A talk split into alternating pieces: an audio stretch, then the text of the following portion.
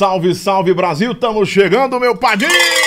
Padrinho! Rapaz, que se o Chucai tocou, o Lobão chegou. É, meu irmão. Que bom estar mais uma vez com você. Para todo o Brasil, pela rede de rádios PopSat, são mais de 300 emissoras transmitindo o nosso programa também aqui, o programa Cast do Lobão, rádio, TV e internet, unificando aí uma plataforma multiplataforma integrada levando para você sempre informação, histórias maravilhosas de pessoas que sempre têm algo mais para falar, né? E claro que todos os dias eu trago uma pessoa diferente, né? Uma pessoa que agrega um valor para nossa vida, que nos ensina os códigos da vida.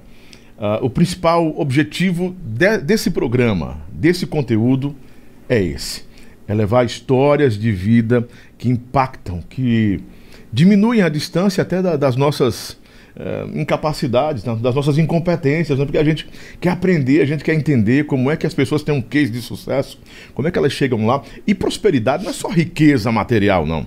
É entender como é que essas pessoas vivem, por que, que elas alcançam, é, de certa forma, uh, alguns níveis da vida que a gente custa muitas das vezes para entender.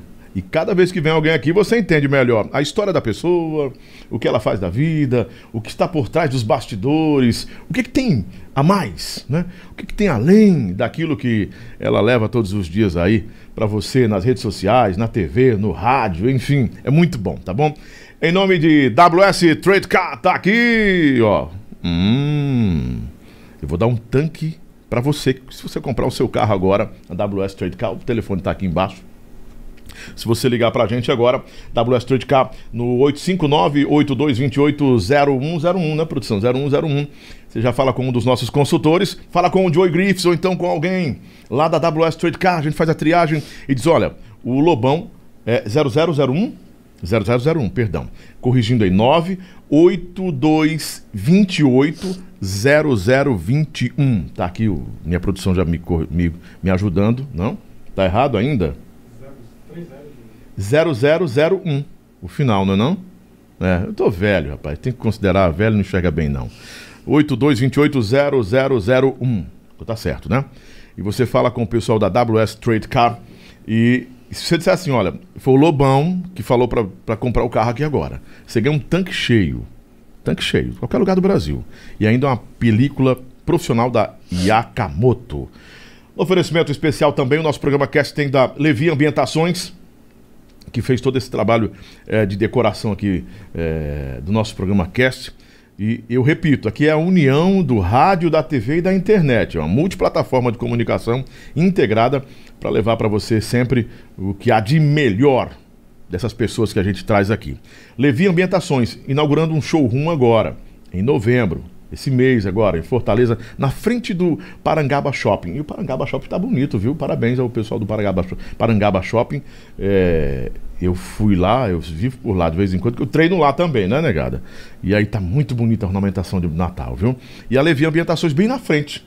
Bem em frente ao shopping Parangaba. Vem conhecer então o nosso showroom de móveis luxuosos, requintados e, claro, você consegue que cabe no seu bolso de verdade, tá bom? TV Grande Rede, região de Valença, Picos, Jaicós, Junco, Ronaldo Sobreira, Ricardo Fontinello, um abraço do Lobão, muito obrigado, gente, tá bom? E claro, você que está com a gente também pelo Tidal, Spotify, uh, iTunes, Google Play, tá também com a gente aí uh, no TikTok, no Facebook e no nosso canal aqui no YouTube, que é a nossa plataforma onde a gente passa todos é, é, esses detalhes de vídeo para você que você está aqui acompanhando a gente também pelo canal no YouTube, tá bom? Então chega de, de conversa e vamos ao que interessa. Agora é hora da gente apresentar aqui nossa convidada de hoje. Uma convidada especial. Eu sou suspeito para falar dela porque eu sou admirador e quando você admira alguém, eh, fica certas reticências, né?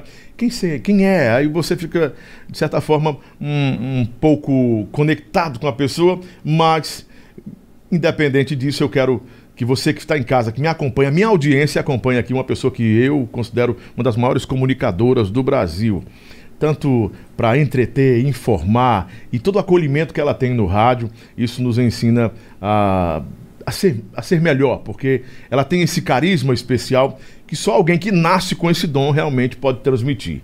Além do mais, Ela hoje é uma das mais destacadas empresárias né, no mundo digital também com os influencers, amiga, influencers, amiga de todos e sempre bem-vinda, tem uma empatia maravilhosa e ela por si só vai, vai mostrar isso para vocês. Comigo agora, Camila, Carla, Meu Deus, que saudade. Que coisa boa, Eu tava morrendo bonita. de saudade desse negócio balançando aí, viu? Pai, eu balanço o negócio, balanço. que bom estar tá aqui com você. Que tava gravando boa. um stories para postar. Que bom tá Obrigado, tá conhecendo aqui o seu espaço, o seu podcast.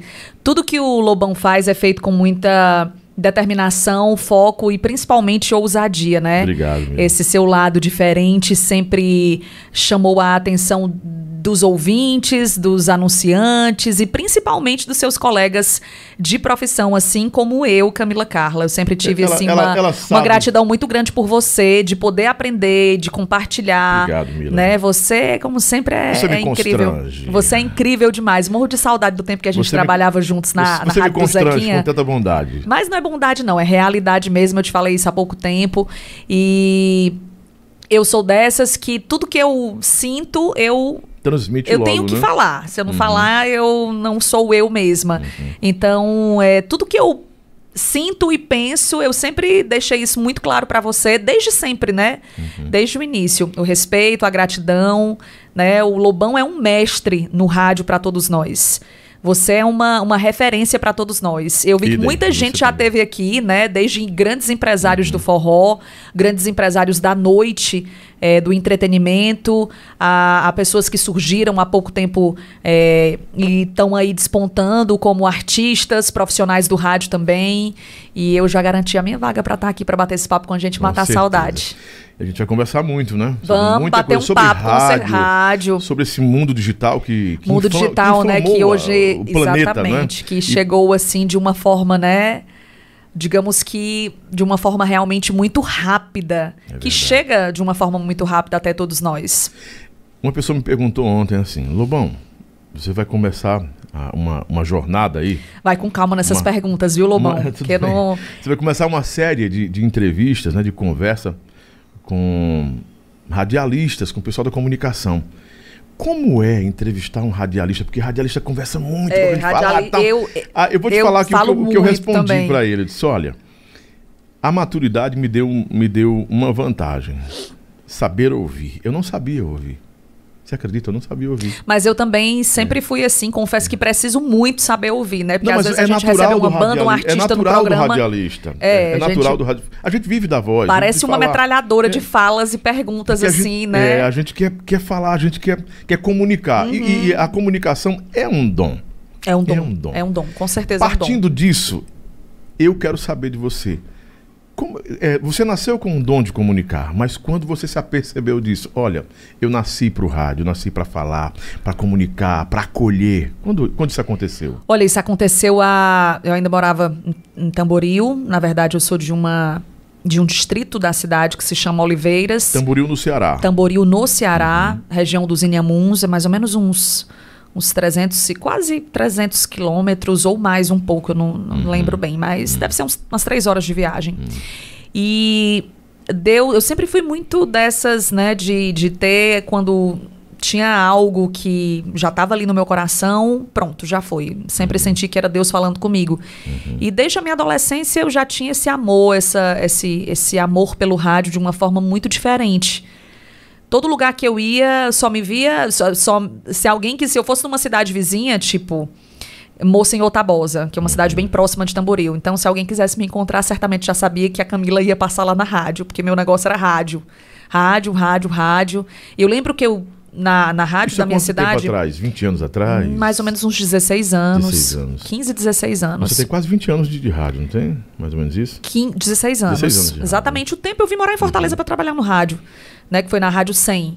Então, desde lá, para resumir, é, eu já tinha isso dentro do meu coração, mas eu comecei de uma forma muito leve, de uma forma muito tranquila, até porque não tinha nem 18 anos, então era tudo muito, né, os meus pais ainda é, aquilo era muito novo para minha família e até, na verdade, para todo mundo. Para você também, né? Lógico, uhum. né? Lógico. Eu não sabia o que vinha pela frente. Eu sabia o que eu gostava, o que eu queria.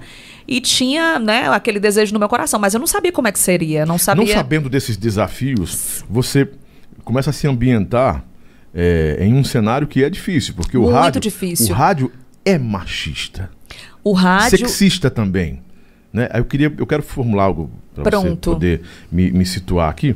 Como foi que você conseguiu é, é, estabelecer um feedback nisso? Porque o rádio sempre foi, sempre foi um ambiente machista. Assim, é, hoje não, não tanto, mas há 16 anos atrás, 18 anos atrás, era um ambiente machista, sexista, não é? E uma mulher tão jovem, você é uma mulher bonita, não é? E aí, Obrigada. chegando com menos de 18 anos, eu lembro que um show do Calcinha Preta que eu apresentei com você, não sei se você lembra, lá naquele.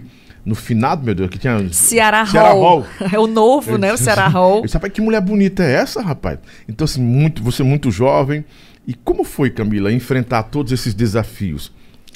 Olha, eu confesso que eu lembro, eu, eu não me lembro assim a- de datas, porque realmente o tempo passa, né, meu amigo, e passa muito rápido. Mas eu lembro que eu vim a Fortaleza e o meu amor pelo rádio era tão grande que meu negócio era estar aqui para ouvir as rádios. Nessa época não tinha essa questão de você conseguir ouvir pela internet. Então, é, eu ouvia.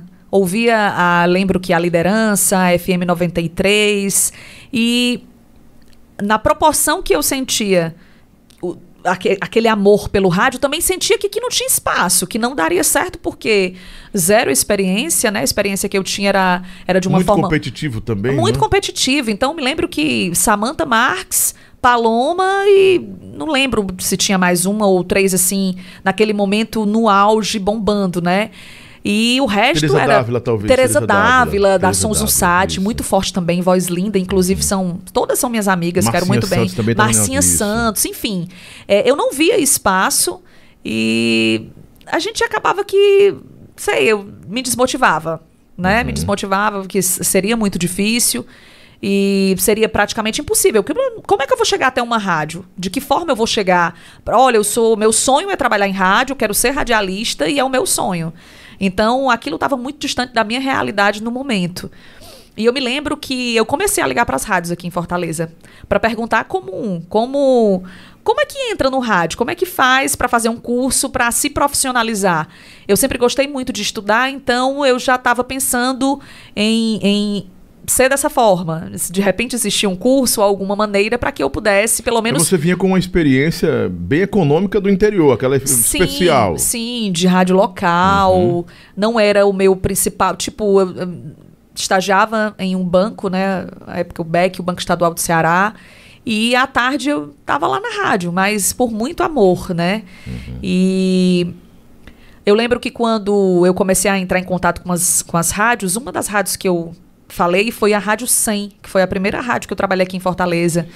A Rádio 100 foi uma casa muito importante para mim, em todos os sentidos. Uma, Como- uma rádio que tinha muita credibilidade. né? Muita credibilidade, uma rádio assim realmente que a, a audiência da Rádio 100 era algo impressionante, de impressionar realmente todo mundo. Eu tive quatro vezes na Rádio 100. Você é diferente dos iguais. Você é Ave Maria. Eu não me imaginava trabalhando com o Lobão, com o Guido Albuquerque, com o Baleia, com. Enfim, todos, né? Com o Bezerrão.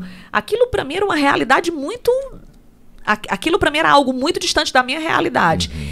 Passar, pa- o tempo foi passando, eu entrei em contato, eu liguei pra várias rádios, né? Eu me lembro que a primeira não foi nem a Rádio 100, foi a rádio, foi a Tempo, eu não lembro se foi a Tempo, eu sei que foi uma rádio adulta. E eu sei que eu perguntei como é que faz o curso, como é que eu faço pra me profissionalizar.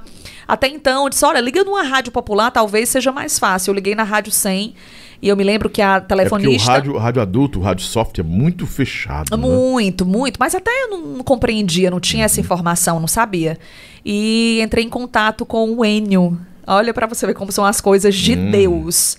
A telefonista, a Hum. Não é o Enio recepcionista. Carlos, é o não Enio é o Enio Roberto. Carlos. Enio Roberto tá em que- São Paulo, eu tava Eterno Enio. rádio. Enio Roberto, que Enio era Roberto. o diretor da Rádio 100 É um mestre do rádio. um mestre do rádio, um cara assim. é, eu fiquei tão atordoada com aquele turbilhão de coisas. O Enio atendeu a ligação, ele disse: Você é de onde? Você mora em Fortaleza? Eu disse: Não, não moro aqui. Eu tô aqui, mas eu vou ter que voltar pro interior. Ele disse: Você pode vir aqui hoje? Isso foi de manhã. À tarde ele disse: vem aqui na rádio, mas você tá em qual bairro? Olha, tem que pegar um, um, um, um ônibus, um táxi, alguma coisa, tá bom? Mas eu queria entender uma coisa. Olha como conspira tudo. Porque assim, um ouvinte ligando, pergun- perguntando como é que vai ser radialista, eh, como é que pode ser radialista. E a- eu me lembro E o que- cara tem, um, o cara tem uma, uma- a visão do cara.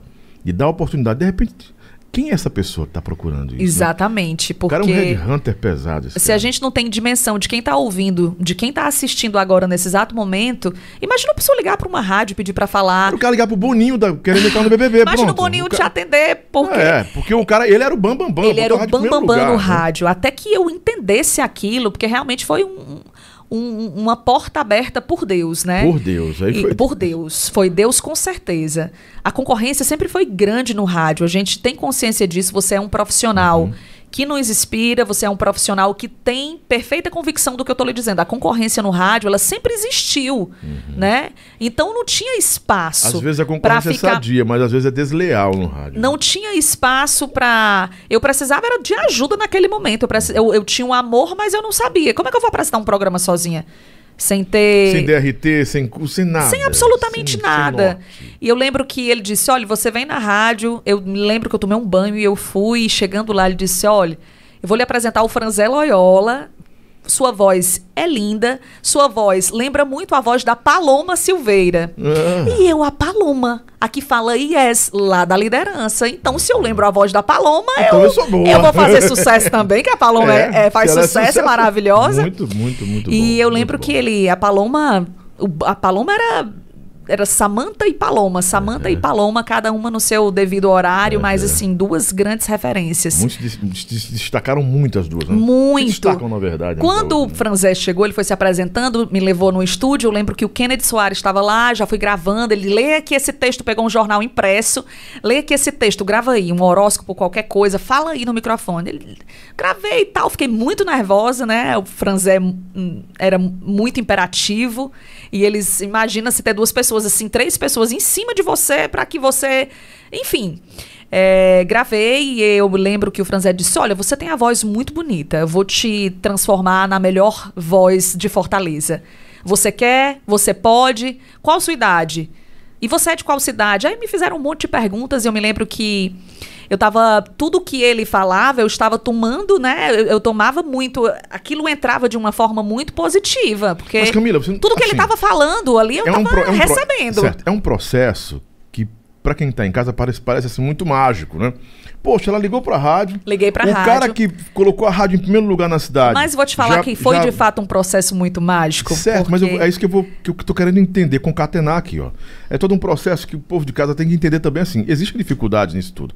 E não é assim, a Camila foi um caso à parte, porque assim. Talvez seja, né? Talvez, talvez seja um caso sido. à parte. Eu- Aí eu quero perguntar pra você, porque muitas pessoas enfrentam dificuldades na Uhum. hora dessas, ava- dessas av- avaliações.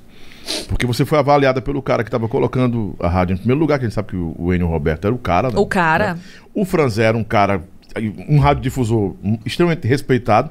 E o, o locutor que era primeiro lugar no horário no Ibope, que era o Kennedy Soares, com aquele Vale a Pena Ter Vale a, Saudade. não, Vale a Pena Ter Saudade veio depois da minha entrada na rádio. Foi? foi? bem depois. Mas era o cara que, que se posicionou Era, como era a, 10 segun- anos era a segunda lugar. pessoa do Franzé. A opinião dele era muito importante. Muito importante. Você, então, você ali não se estavam os três. com isso, não? Não ficou com medo do que vinha depois? É isso você como mulher, isso que eu tô querendo perguntar Mas pra você. naquele, naquele Pô, momento, chegando Lobão, cidade, mas jovem. naquele momento eu não tinha o que pensar ou temer, eu tinha que fazer. Se era o meu sonho, então eu fui, eu liguei de manhã, eu tive lá à tarde, eu gravei, no mesmo dia eu fui contratada, no mesmo dia eu entrei, foi no ar. Eu sei que o mundo antes, há 16 anos atrás, não tinha tanto, tanto fermento eh, da, da- da- de maldade, sabe? Da- da- das cobranças. Talvez Uhum. não tivesse, fosse mais um mundo. é, não é que fosse tão inocente. Que a gente vê hoje que algumas coisas têm um preço. Você, como mulher, não ficou assustada? Cara, o que, que esses caras vão querer comigo? Porque, depo- o que, que eu vou ter que fazer depois? Porque Não, eu na- cheguei, naquele, naquele momento. Nada lhe assustou? Não, no- naquele momento não. Pra falar a verdade, uma moça vindo do interior com 18 anos de idade, eu não fiquei assustada não naquele momento, mas de- com o tempo eu fui ficando assustada, né? Porque muita esmola. Com o tempo eu fui ficando assustada. né? Então, assim, é, o meu processo de Rádio 100 foi um processo muito importante. Eu sou Uhum. muito grata a Deus pela porta aberta e pela oportunidade. Como é, você falou, e talvez tenha sido isso mesmo, gente. É um processo mágico, porque foi o de seu fato... foi um processo mágico, mas eu quero perguntar para você como mulher. Eu estou entrevistando uma mulher muito decidida, uma mulher é, é, é, que tem uma atividade. Eu nunca fui medrosa. Se a Nunca- pergunta é, é. relacionada a essa questão de você teve medo, não. Naquele momento, não. Porque muitas mulheres no rádio reclamam de assédio. Não. E de- eu... do, do teste do sofá. não, de que- forma alguma, Essa pelo parada não- contrário. Não, rolou o com você de foi assédio mu- nunca. Sempre, foi- eu- todos, na verdade, Kennedy, Muito Franzé, respeitosos com você. Todos, todos, absolutamente todos. Inclusive, é, o, o- o carinho que o Franzé sempre teve foi como, é como se fosse um, um pai, Um né? pai. Eu sempre fui muito sortuda. Deus sempre esteve eh, ali muito presente na minha vida, principalmente em relação a isso. Né? Vem o processo de mudança para ir para a rádio do, do protegendo, né? Encontrei um outro pai, né? Uhum. Mas o Franzé cuidou muito bem, com certeza, do meu trabalho. É, eu vivia para a rádio, né? Para a rádio 100. Eu não conhecia o shopping, eu não conhecia, não sabia o que era nada aqui em Fortaleza, porque o meu objetivo era a minha dedicação era a rádio. Se faltasse algum profissional, a Camila já estava ali. Eu morava perto da rádio 100. Aí você foi aprovada e Fui começa o aprovada. E aí tinha um locutor no ar chamado Maurício Bonfim, maravilhoso, Hum, me ajudou produtor. demais, um excelente, um cara excepcional. Mora em São Paulo hoje, um excelente produtor, realmente um grande profissional do rádio. E eu lembro que ele estava terminando o programa e é, o Franzé falou o seguinte: nós precisamos de uma voz feminina. Sua voz lembra muito a voz da Paloma. Você conhece a Paloma? Eu desconheço. Assim, do rádio, conheço. Então tá, você vai apresentar um programa de forró à tarde. Só que você vai entrar bem antes. E era exatamente, tipo, às 15 horas, das 15 Eu às lembro, 19 eu horas. E fui. No mesmo dia, ele disse: você vai entrando no ar, vai dando a hora certa. Não tinha radialista nesse horário.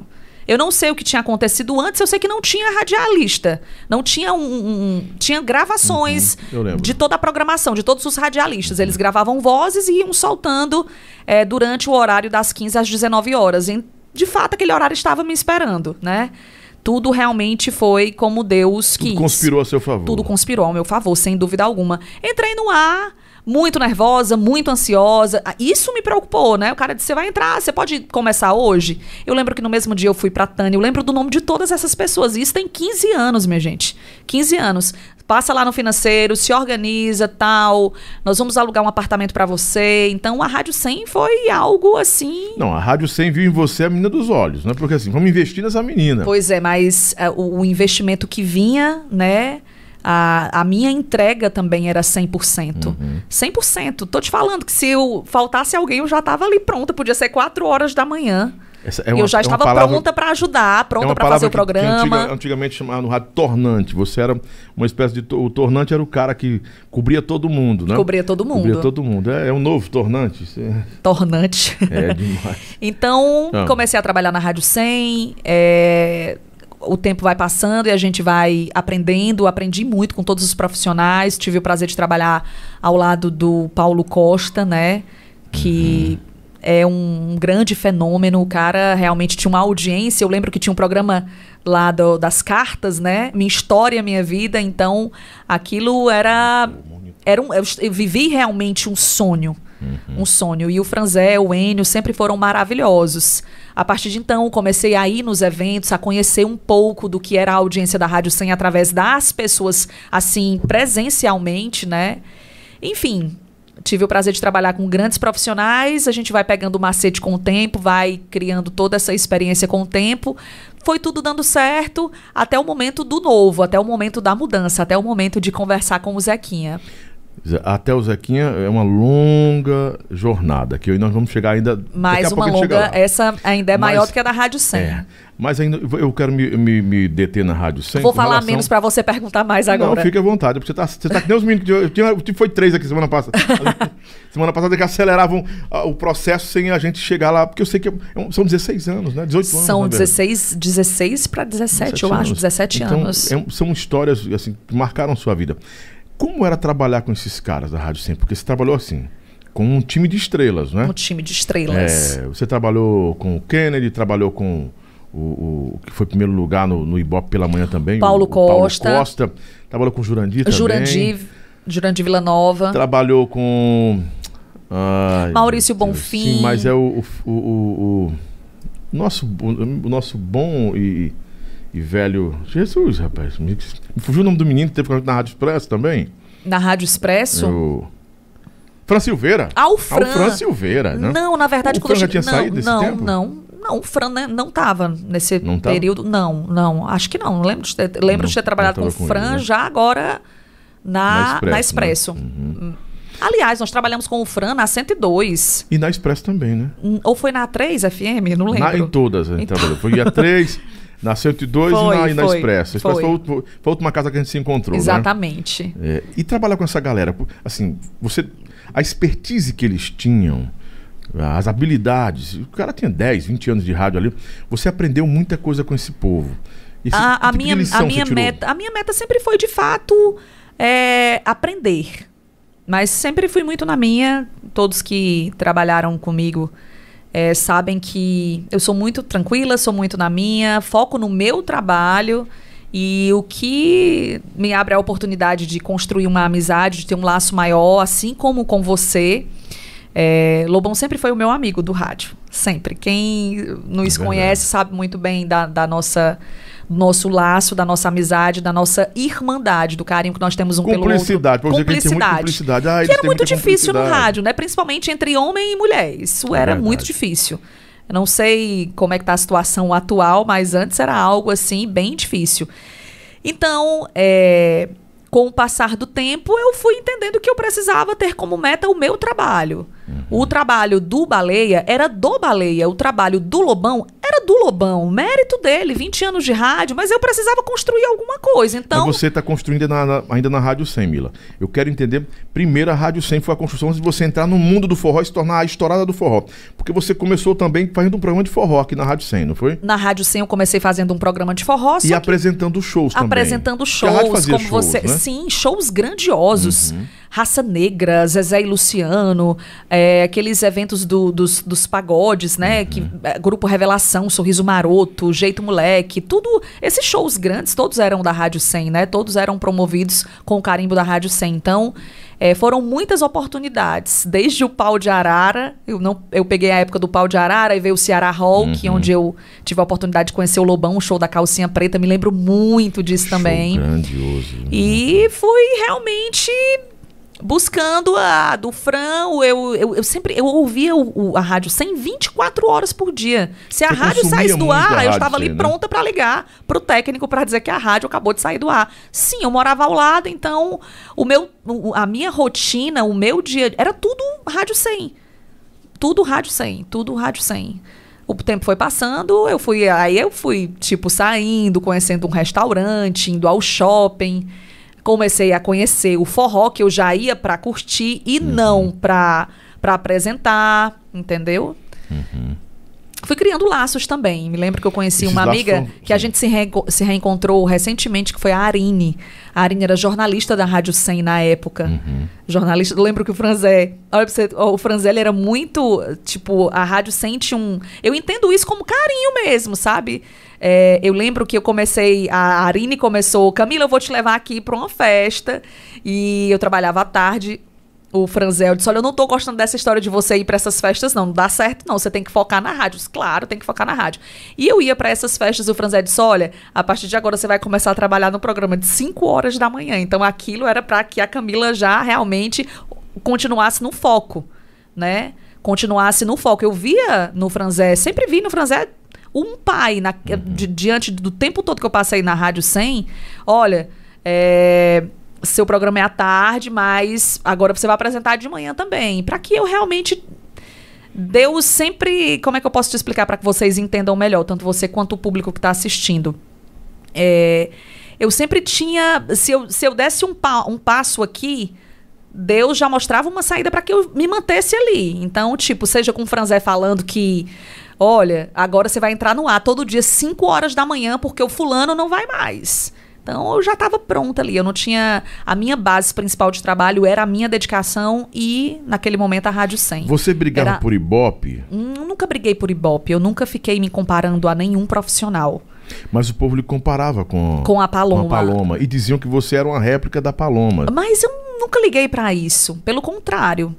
Eu sempre Você senti. e Paloma se davam bem, se dão bem hoje, ou antes se davam bem, em algum lugar se encontraram, porque ela também apresentava shows da outra rádio, aquela coisa toda. Olha, a gente não. Naquele, nível- Hum. naquele momento que eu estava na Rádio 100, eu não tinha contato algum com a Paloma, mas no meu coração a Paloma sempre foi uma referência. Uhum. Isso desde aquela época. Não é só de agora que ela é minha amiga. ela- E não é só agora que ela é minha amiga. Ela é minha amiga há muitos anos. Uhum. Né? Então tem momentos na vida da gente que eu não sei se as pessoas que tentam fazer isso, a gente também, por fim, quer. a- a- teve em, algumas situações que a gente não. Não sei, talvez a gente não tenha sentado para conversar, mas foram coisas assim de, acredito que imaturas. Mas as, da as- minha as- parte- As, rádios. E da parte, acredito que da parte dela também, porque às vezes a gente se aca- acabava que eu tô fechado, tô me fechando aqui porque eu não confio, tô me fechando aqui porque eu não confio no Lobão, no, é tipo existe, um- existe uma briga de audiência, de estabelecer audiência. Mas o programa da Paloma era tudo muito diferente do meu, né? Eu lembro que quando o Paulo Costa foi pra Jangadeira, eu fui pro horário da manhã. E até então eu não tinha esse contato com a Paloma. Num- o meu contato com a Paloma veio da, a partir do momento que nós fomos, que nós trabalhamos juntas na rádio do Zequinha. Mas dentro do meu coração, que a gente só pode falar o que tem dentro do coração da gente, a gente só responde pela gente. A Paloma sempre foi uma, uma referência. Sempre. Lá de Tamboril eu já ouvia a Paloma no rádio, então não poderia ser diferente. Não poderia ser diferente. Na Rádio 100, você se tornou uma estrela no meio da constelação dos artistas? Não, porque eu- a Rádio 100 foi a minha primeira experiência, né? A minha. Você tinha destaque dentro da dentro da tinha, rádio. tinha, porque como eu lhe falei, o dono da, da emissora me tratava como filha. Então, é, o que tinha, a Camila que vai, vai apresentar, a Camila vai fazer. É, vamos lançar um quadro novo do Café Maratá no programa, vai ser no programa da Camila. Então, tipo, é, nunca me vi como uma estrela, pelo contrário, sempre busquei é, aprender. Eu aprendi muito. Eu me lembro, eu não sabia usar uma mesa de som sou muito grata a Deus, ao Maurício Bonfim. O Maurício me, me auxiliou em praticamente todo esse processo de Me usar a mesa de som. engate- a engatear no rádio. Sim, né? anota, anota isso para quando você for entrar. Eu era, eu era bem, bem dedicada. Era, não, sou bem dedicada. Eu lembro que eu anotava tudo para entrar no ar. Desde a hora certa, o que, que eu ia falar, para não ter erro, né? Para não realmente ter nenhum tipo de vacilo. Então, eu me lembro muito bem disso. Mas em relação a Paloma, pelo contrário, uma referência, uma pessoa que eu sempre tive uma admiração grande. E quando a gente, já com mais maturidade, que a gente teve o prazer de conversar, de sentarmos, nós somos amigas, a gente sempre se fala. E eu quero muito bem a Paloma. E sou uma, a mesma admiradora de sempre, a mesma. Assim como da Samanta, da Márcia, da, da Tereza, mas da Paloma em especial, porque é, a gente tem que aprender a ser grato por tudo. Se naquele momento eu fui contratada porque minha voz era parecida com a voz dela, que eu aprenda que isso tem que ser, eu tenho que ser grata a isso, Sim, né? sim. E não ter como E você teve todas as regalias e Deboche. prerrogativas. De, de- Claro que não. Em um A processo. rádio porque- estava precisando de uma voz feminina. Eu não tinha preparação em nenhum, em nenhum quesito. Uhum. Nem de saber me posicionar. Eu tinha voz. Eles deixaram bem claro e eles foram muito sinceros. Você tem uma voz. a, a- Paloma era a referência no momento. A Paloma era primeiro lugar no Ibope. Então não Clube tinha. do Forró, eu acho que era. Clube né? do Forró. Clube do Forró. Então, a Paloma é- era um grande exemplo. Tipo, como você falou, profissionais de 20 anos, profissionais de 15, de 10, e uma mulher que tinha começado recentemente no rádio, né? Dando a volta por cima, assim, muito marmanjo. então, eu, eu vejo isso como uma. Como aquilo foi a, a maior oportunidade da minha vida. Por que eu pensaria ao contrário? Por que eu, eu entenderia como uma rivalidade? O seu ingresso na Rádio 100, nesse período, abriu espaço para outras mulheres ou ficou só você? O rádio, naquele momento, ele estava abrindo espaço para outras mulheres, porque tinha Paloma, aí veio Camila Carla. Eu tentei me, me destacar de todas as formas possíveis. Então, é, a Paloma realmente era imbatível no rádio, com a audiência do Clube do Forró. O programa da Paloma era o programa mais ouvido em Fortaleza. Isso não tem quem diga ao contrário. Aonde a gente chegava, todo mundo escutava a Paloma Silveira, né? Então, com o jeito dela, com é, tudo que ela falava no rádio, a forma como ela se posicionava no rádio, a gente começa a entender as coisas hoje de uma forma muito diferente. Certo, o que o, o influenciador do digital hoje faz era o que a Paloma estava fazendo no rádio há muitos anos. Certo, mas a- ela já tinha. independente dessa ascensão dela, Aham. a, a ascensão dela contribuiu para a abertura Claro! Com um espaço certeza. feminino no rádio? Com certeza. Depois do sucesso da Paloma, veio Camila e Uhum. muitas outras pessoas que sonhavam com aquela oportunidade que também se sentiam a Eu acho que a Camila Paloma naquele nunca momento. teve consciência disso. Assim, da- do- de- desse de que ela pontuava nisso, de que a atividade dela, a atuação dela no rádio era uma abertura para o mercado feminino, né? Para a mulher entrar no mercado tão competitivo e, e, infelizmente machista que sempre foi, né? Machista, é verdade. Machista. Sem falar que é sexista também. Hoje não tanto, né? Mas sempre foi muito sexista, muito machista. Então o ingresso de vocês, porque assim, você jovem, ela também, eu não falo nem da, da nossa querida, eh, com muito respeito, da, da, Da da Samanta. Samanta, que já se estabelece eh, dentro de uma emissora que tem outras regras, né? Claro, a ra- outras, mas outras, Samanta- outras, outras Samanta é a diretrizes rainha também. do rádio, né? Mas assim, e nem pode também eh, ficar transitando demais nessa coisa de, de, de, de reforçar o mercado. Ela é a referência e pronto. A audiência, gente, é um. Na verdade, o sucesso é um conjunto de fatores. Uma rádio com um som bacana, um programa com uma produção bacana, Uhum. um profissional bom e que seja dedicado, né? Tudo, tudo é um conjunto.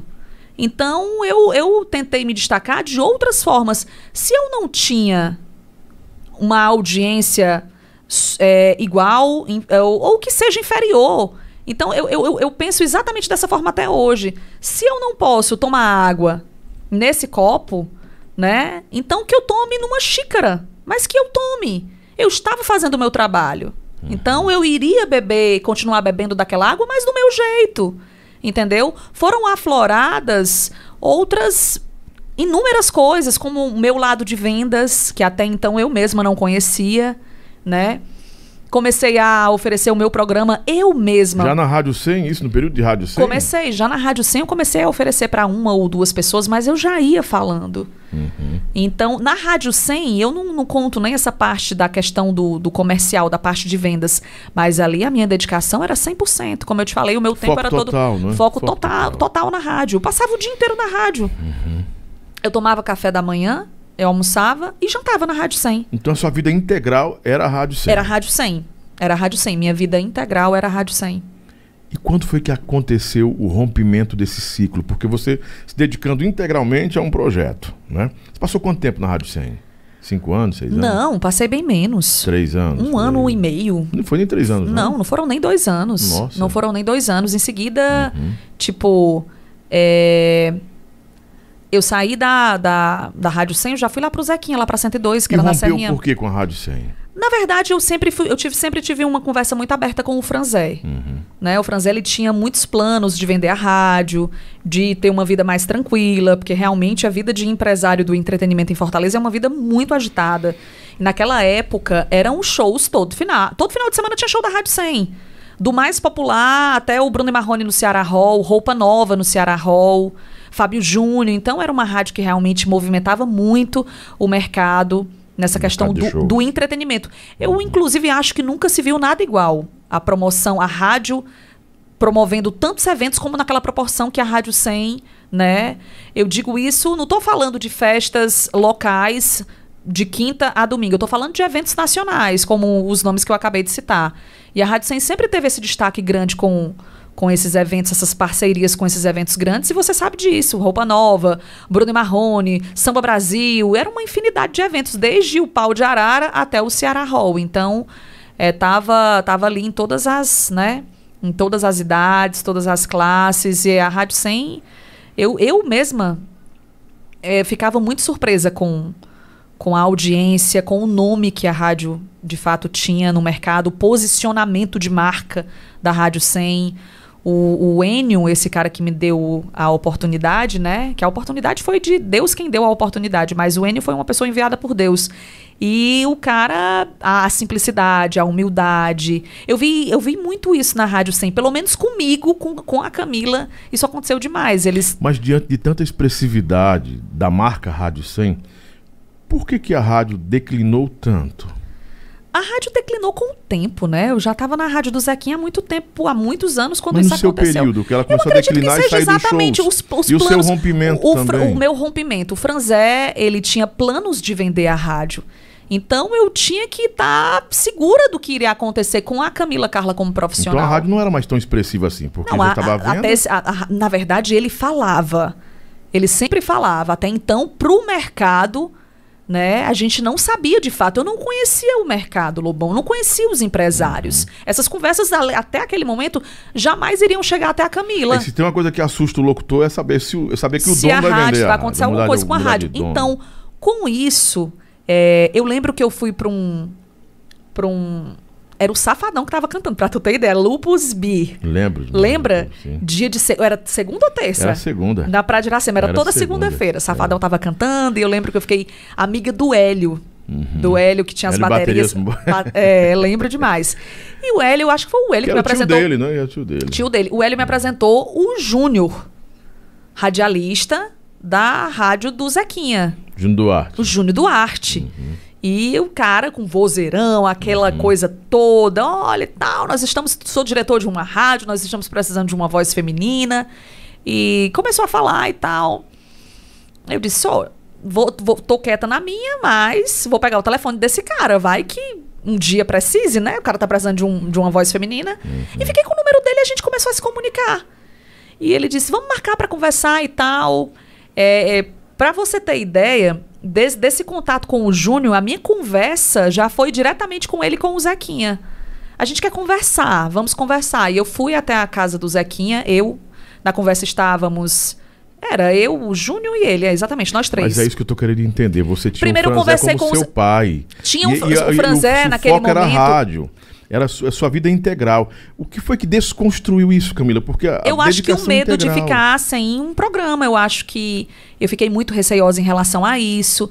E naquele momento também eu já estava começando a conhecer O gente, mercado, outras pessoas, novos networks. amigos, tudo. amigos, tipo, e o Aviões, né? A rádio do Aviões, Uhum. a rádio do Aviões, o Zequinha Aristides, o dono do Aviões. Eu tinha muita curiosidade. Sim.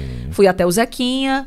É, e mais uma vez, Deus ali à frente, abrindo portas, e foi na mesma Mas o proporção. Zequinha já conhecia você porque o Zequinha era sócio da Rádio 100, mesmo assim, um sócio mascarado, não um Na- sócio meio distante. Era, mas eu não, não- não tive com o Você Zequinha. não sabia que o Zequinha era sócio Sabia 100? por Não alto, mas assim, a, a gente Ele não sa- atuava lá, Ele não né? atuava e a gente não sabia de nada ao certo, né? Era, era bu- ah, comentários, boatos do que se falavam, mas a gente não tinha uma. Ah, esse cara é dono da Rádio 100 também. Não, porque o Franz era quem contrata.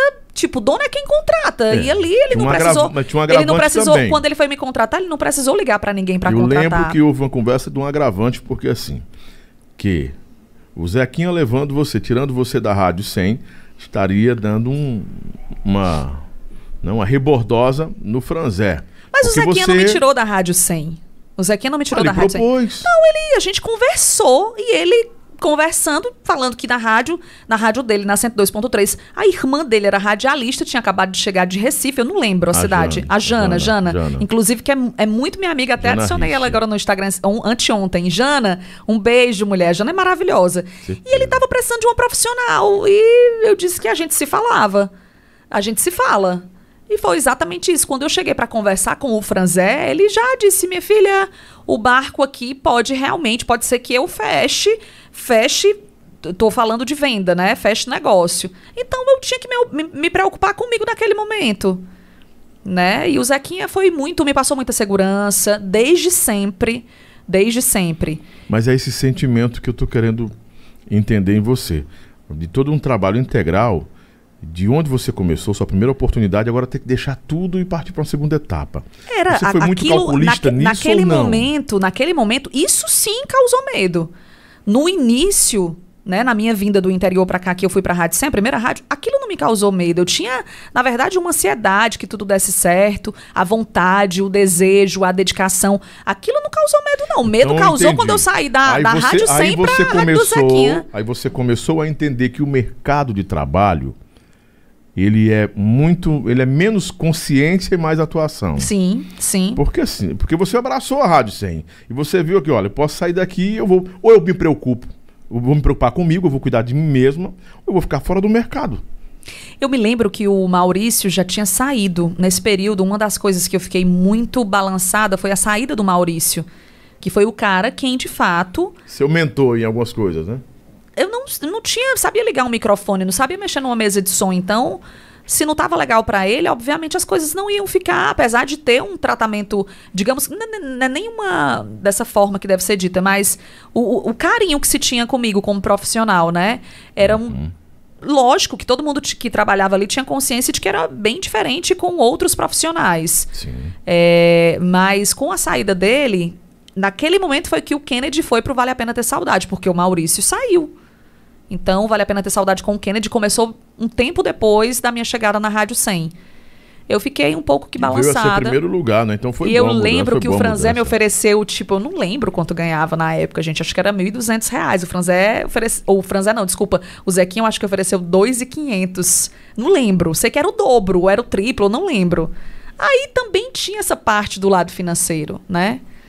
Também tinha essa parte do lado financeiro, que era uma oportunidade. Então, eu, naquele momento, quem decidiria era a Camila. E eu optei por fazer o melhor. Essa rádio aí era momento. 102, que você ia para 102. Era 102. A 102. Era que 102. Era na Serrinha. Tinha o Baleia, a Tinha Jana. O primo. O, primo, primo, não lembro bem do. Tinha, que tinha. Tinha, tinha o Gleudson Rosa, né? Rosa. Mas eu acho que o primo tinha saído e de, voltou. Não, acho que o primo no... saiu e eu voltei, uma coisa assim. Mas eu che... quando eu cheguei, você voltou um tempo depois. Eu tava lembro. na Tropical. Tava na Tropical. É. Aí eu fui fazendo no mesmo horário, no tipo assim, num, uma das coisas que me deixava muito tranquila. Você chegou para ser destaque na rádio? Como não, claro isso? que não. Cheguei para fazer o meu trabalho como eu já fazia na rádio sempre. Pela manhã. Aqui, eu sempre lhe escuto. Você vai fazer a mesma coisa. Nós temos objetivos, que são eventos, bandas. Então, é tocar os nossos produtos e fazer a mesma coisa que você faz, doutora. Eu disse, então pronto, tá tudo certo. Se é para fazer a mesma coisa, eu já sei, ninguém vai precisar, né? Só, Fala... que, tá, só que você estava entrando em, em, um, em, um, novo time, um time muito mais competitivo, acirrado. Mais competitivo. um, um time, time, cheio de máfia. É a realidade um do time, rádio. Um time, rádio um time mais competitivo. Hum é, um time mais realmente bem diferente do que era na Rádio 100. É porque a Rádio 100 era um ambiente mais familiar, mais no, no, familiar. Quesito, no, quesito, que eu digo familiar, assim, mais tranquilo com relação aos, aos locutores, eu costumo, eu costumo falar o seguinte, Eu costumo falar o seguinte, é, a Rádio 100 é, naquele era a rádio certa para que né, eu para sua formação, para minha formação, para que uhum. eu iniciasse e a rádio do Zequinha Aristides era a rádio certa para que eu me entendesse ali como o programa da Camila é a cara da Camila. A Camila é, tá sendo ela no programa, era do meu jeito. Na Rádio 100 era algo mais é, mecânico. Era, era, a sua preparação, talvez? Pra, talvez, pra, pra talvez. Tanto é que eu, tipo assim, uma das coisas, eu fiquei com muito receosa. Meu Deus, aqui na Rádio 100 tem a hora certa para entrar no ar. Aqui não tem não, na hora que eu quiser eu vou entrar. Uhum. Entendeu? Não tem um, um produtor falando, olha, falou demais, hein?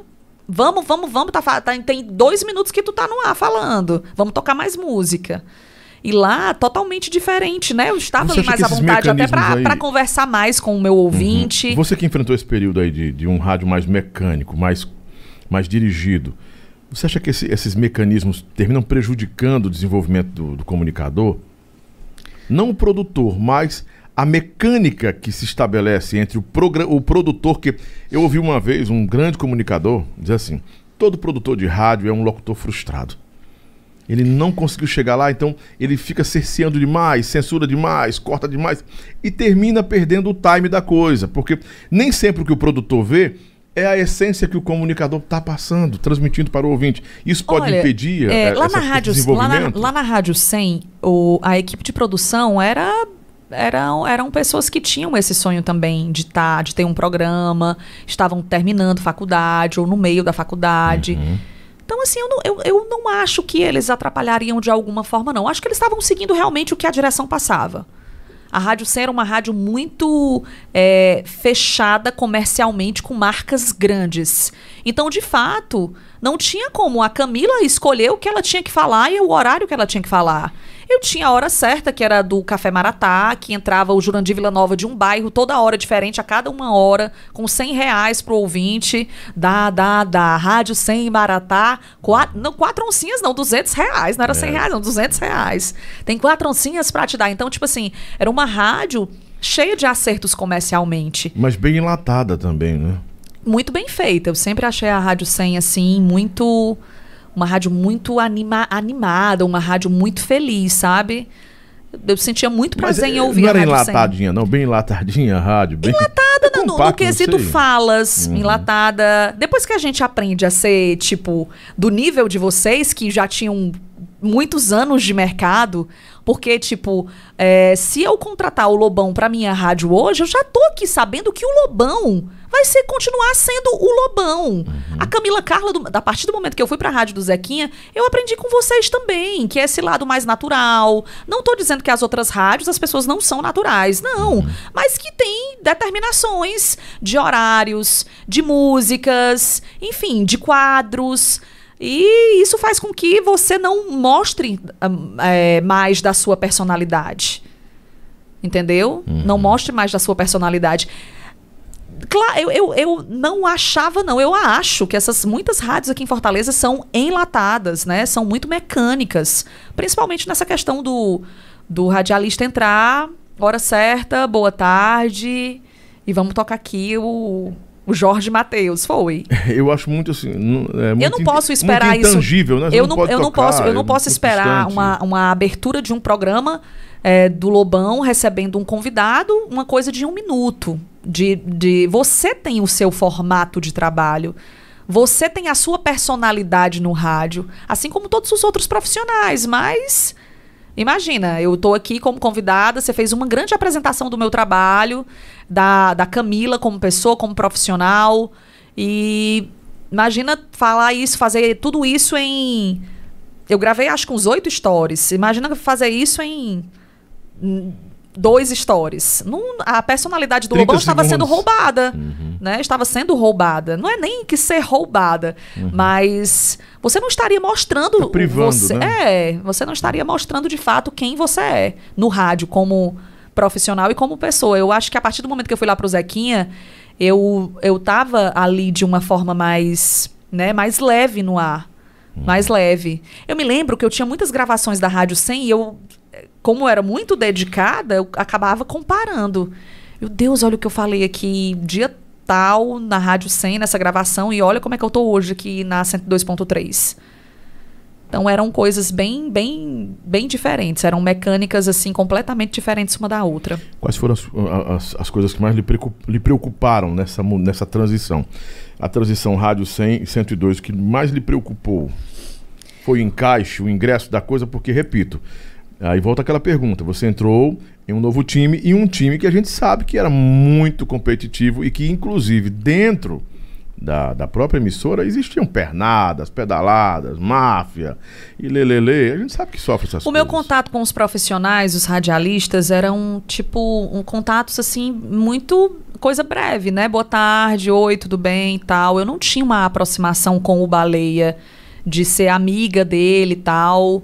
É, no primeiro momento não, né? Mas claro que me causou medo. Tipo, é, a partir do momento, como o Lobão falou, na, é, forró do moído estourado, aviões estourado, aí vinha Samira Show, uma infinidade de artistas eu comecei a, a aflorar o meu lado comercial. Então, eu estava pontuando ali no lado comercial, né? A rádio totalmente voltada e segmentada para o povo do forró.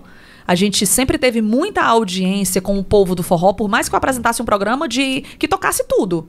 Sertanejo, Um tudo. eclético, programa eclético, eclético. mas- Mas eu tava ali voltado, o povo do forró escutava a, a programação da rádio toda.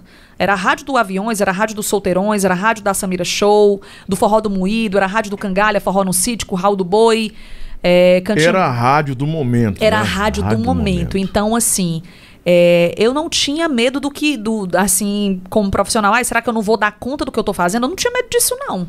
E nunca tive, graças a Deus. É, eu que eu, inclusive, acho que o principal é você ter muita segurança do que você tá fazendo, o que você quer fazer. Como profissional assim, eu não tinha medo não, mas eu tinha medo da, da situação dentro da rádio. É, mas é uma circunferência de mercado aí assim. Tipo, ah, meu, a, a- a banda, uma determinada banda que só ia pra um determinado programa. Meu Deus, vem pro meu. Mas Hum. A por que vem pro meu? mercado que eu digo é o seguinte, Camila. Porque os, você sabe, você sabe quando os meninos ligavam, já era, olha, marca aí o Forró do Moído, a Simone Simaria pra estar na Camila Carla. Nós queremos o Hum. programa da Camila. Certo. Essa circunferência do mercado, vou tentar pontuar com você é o seguinte. Você entrou num mercado em que o rádio era resumido agora. Daqui, não dando certo aqui, as você não tinha como se encaixar em outras emissoras que não estavam nesse padrão. Porque tinha tropical ainda. É. Então, você, ao ponto que sai da Rádio 100, Só resume a- a também os seus degraus dentro do mercado em Fortaleza. Aham, aham. Porque era tropical, Rádio do Zequinha. Zequinha, Assis Monteiro, acabou. Você entrou em um mundo que era uma bolha, cara. Era um mundo que não Uma- tinha Uma bo- bolha. era- Um rádio que era de bolha. Eu, Furou, não vai para 93, jangadeiro, como é que vai? Porque você se identificou demais, aí você, você se padron, ia se padronizar naquilo também, e, e a questão do pertencimento, você fica estigmatizado. Ah, não, pô, a Camila só é locutora de forró. Deixou de ser, de ser uma como locutora eclética. é, é né? verdade, é verdade. Coisa que não acontecia com a Paloma porque ela vivia noutra circunferência de mercado, né? Mesmo fazendo forró. Sim, sim. Quando eu comecei a, a, a ir pro lado do, de vender cliente, de oferecer o meu programa e começar, porque tudo foi muito rápido também. Uhum. Né? Em menos de três meses na Rádio do Zequinha, eu fechei um patrocinador. Fui A fechando Rádio do Zequinha é a Rádio 102. a 102.3. Eu falo de a Rádio do Zequinha. Eu falo É muito do não- Zequinha porque eu gosto muito do Zequinha. Não, Zequinha bota uma rádio no Rádio do Zequinha Rádio fica do Ze- a Rádio dos no oferecimento de Rádio, Rádio do Zequinha. Ó, então, é, eu fui fechando um em seguida do outro. Uhum. E isso fez com que as rádios começassem, os profissionais começassem a dar uma, uma ouvida na Camila. Mas quem é a Camila que foi no cliente e tal e conseguiu fechar? E rádio que é primeiro lugar, Mas o rádio do Zequinha, a, a rádio do Zequinha permitia isso. Permitia. Essa atividade, essa logística Sim, de vender, en- né? Então, para que vocês possam entender melhor, acho que eu estou pulando alguns detalhes. É, quando eu saí da Rádio 100, eu fui com um valor determinado, certo? Você deixou CLT, não era mais CLT. Exatamente. E, e com o passar do tempo, eu vi que os outros profissionais que trabalhavam na rádio, eles tinham 50% do faturamento deles. Sociedade que fala. isso, sociedade. Tudo que a Camila vender, o faturamento é 50% dela e 50% da emissora. Que é uma sociedade comercial, não acionária. O telefone isso, né? da rádio tocou, era um cliente chamado é, Parrilli, Uhum. que até hoje elas são minhas amigas, a Paula e a Eliene. Quando o telefone tocou, elas perguntaram como é que eu faço para anunciar no seu programa. Eu escuto direto e eu gostaria de saber. Já anunciei na rádio tal, na cidade. Eu disse, olha, vou já, nem eu sei, mas eu vou já saber. Lhe me dê seu telefone. E eu me lembro que eu falei com a Carla, a filha do Zequinha, a Carla Aristides. É, foi madrinha de casamento da Carla, é uma grande amiga minha também. A dama de ferro da rádio. A dama de ferro. Essa, essa Carla era bonequeira com a gente, viu? Ah, Oi, Carla, um muito beijo, trabalho viu? pra Carla Aristides, viu? É, eu me lembro que a gente brigava direto também, eu e a Carla, mas Uma pessoa amável. sempre foi um, assim, uma, uma amizade verdadeira. Tanto é que foi madrinha de casamento dela e do Igor. Isso, Igor Fender, né? Igor Fender, Carla Eles têm dois Fender. filhinhos, né? Dois, dois, três, Três, três filhos. filhos, né? Três Caio mais dois. Tem um trabalho. Vou até fazer uma ressalva pra ela aqui. Tem um trabalho maravilhoso com casais, né? Ela e o esposo, né? Coach de casais, Coach é. de casais. São referência no Brasil inteiro. Coisa o boa. Igor Fender e a Carla Fender. E eu me lembro que eu fui perguntar pra Carla, como é que faz pra anunciar no meu programa? Aí ela passou, me lembro que ela tinha uma tabela e a Carla sempre foi muito, né, olha, desse jeito, não pode diminuir, tem que ser desse jeito e ok. dama de ferro, E você tem de 20%. Aí eu disse, todo mundo tem 50%. Aí eu fui per- fui perguntar pra ela, eu não posso ter 50% do que eu fechar? Ela disse, pode, se você abrir mão do seu salário. Mas conversa com o pai, pai dela, o Zequinha. Aí eu liguei pro Zequinha, aí o Zequinha sempre foi muito atencioso, muito gente boa. Ele me lembra que ele disse o seguinte: Minha filha, é o seguinte, ó. Você vai. Durante seis meses, eu continuo com o seu salário e você, esse primeiro patrocinador, eu lhe dou 50%. O resto, você decide. Ou deixa o salário ou tem 20%. Aí foi aparecendo o segundo, que foi uma clínica odontológica chamada Ortovida. Essa clínica anunciou comigo assim uns 10 anos seguidos, tá? Uns 10 anos, ou mais. É, e depois veio Thaís e Tamires Moda Íntima. Era um atrás do outro. Um atrás do outro. E você crescendo, crescendo. Falei, crescendo. Zequinha, 50%, né? Ele, 50%. E assim foi acontecendo.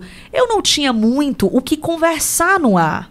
Porque, de fato, a minha experiência da Rádio 100 era tocar música, fazer um programa legal, um programa sem muitas falas, para não cansar o ouvinte. Eu tinha aquele pensamento, né? Tipo, de falar pouco.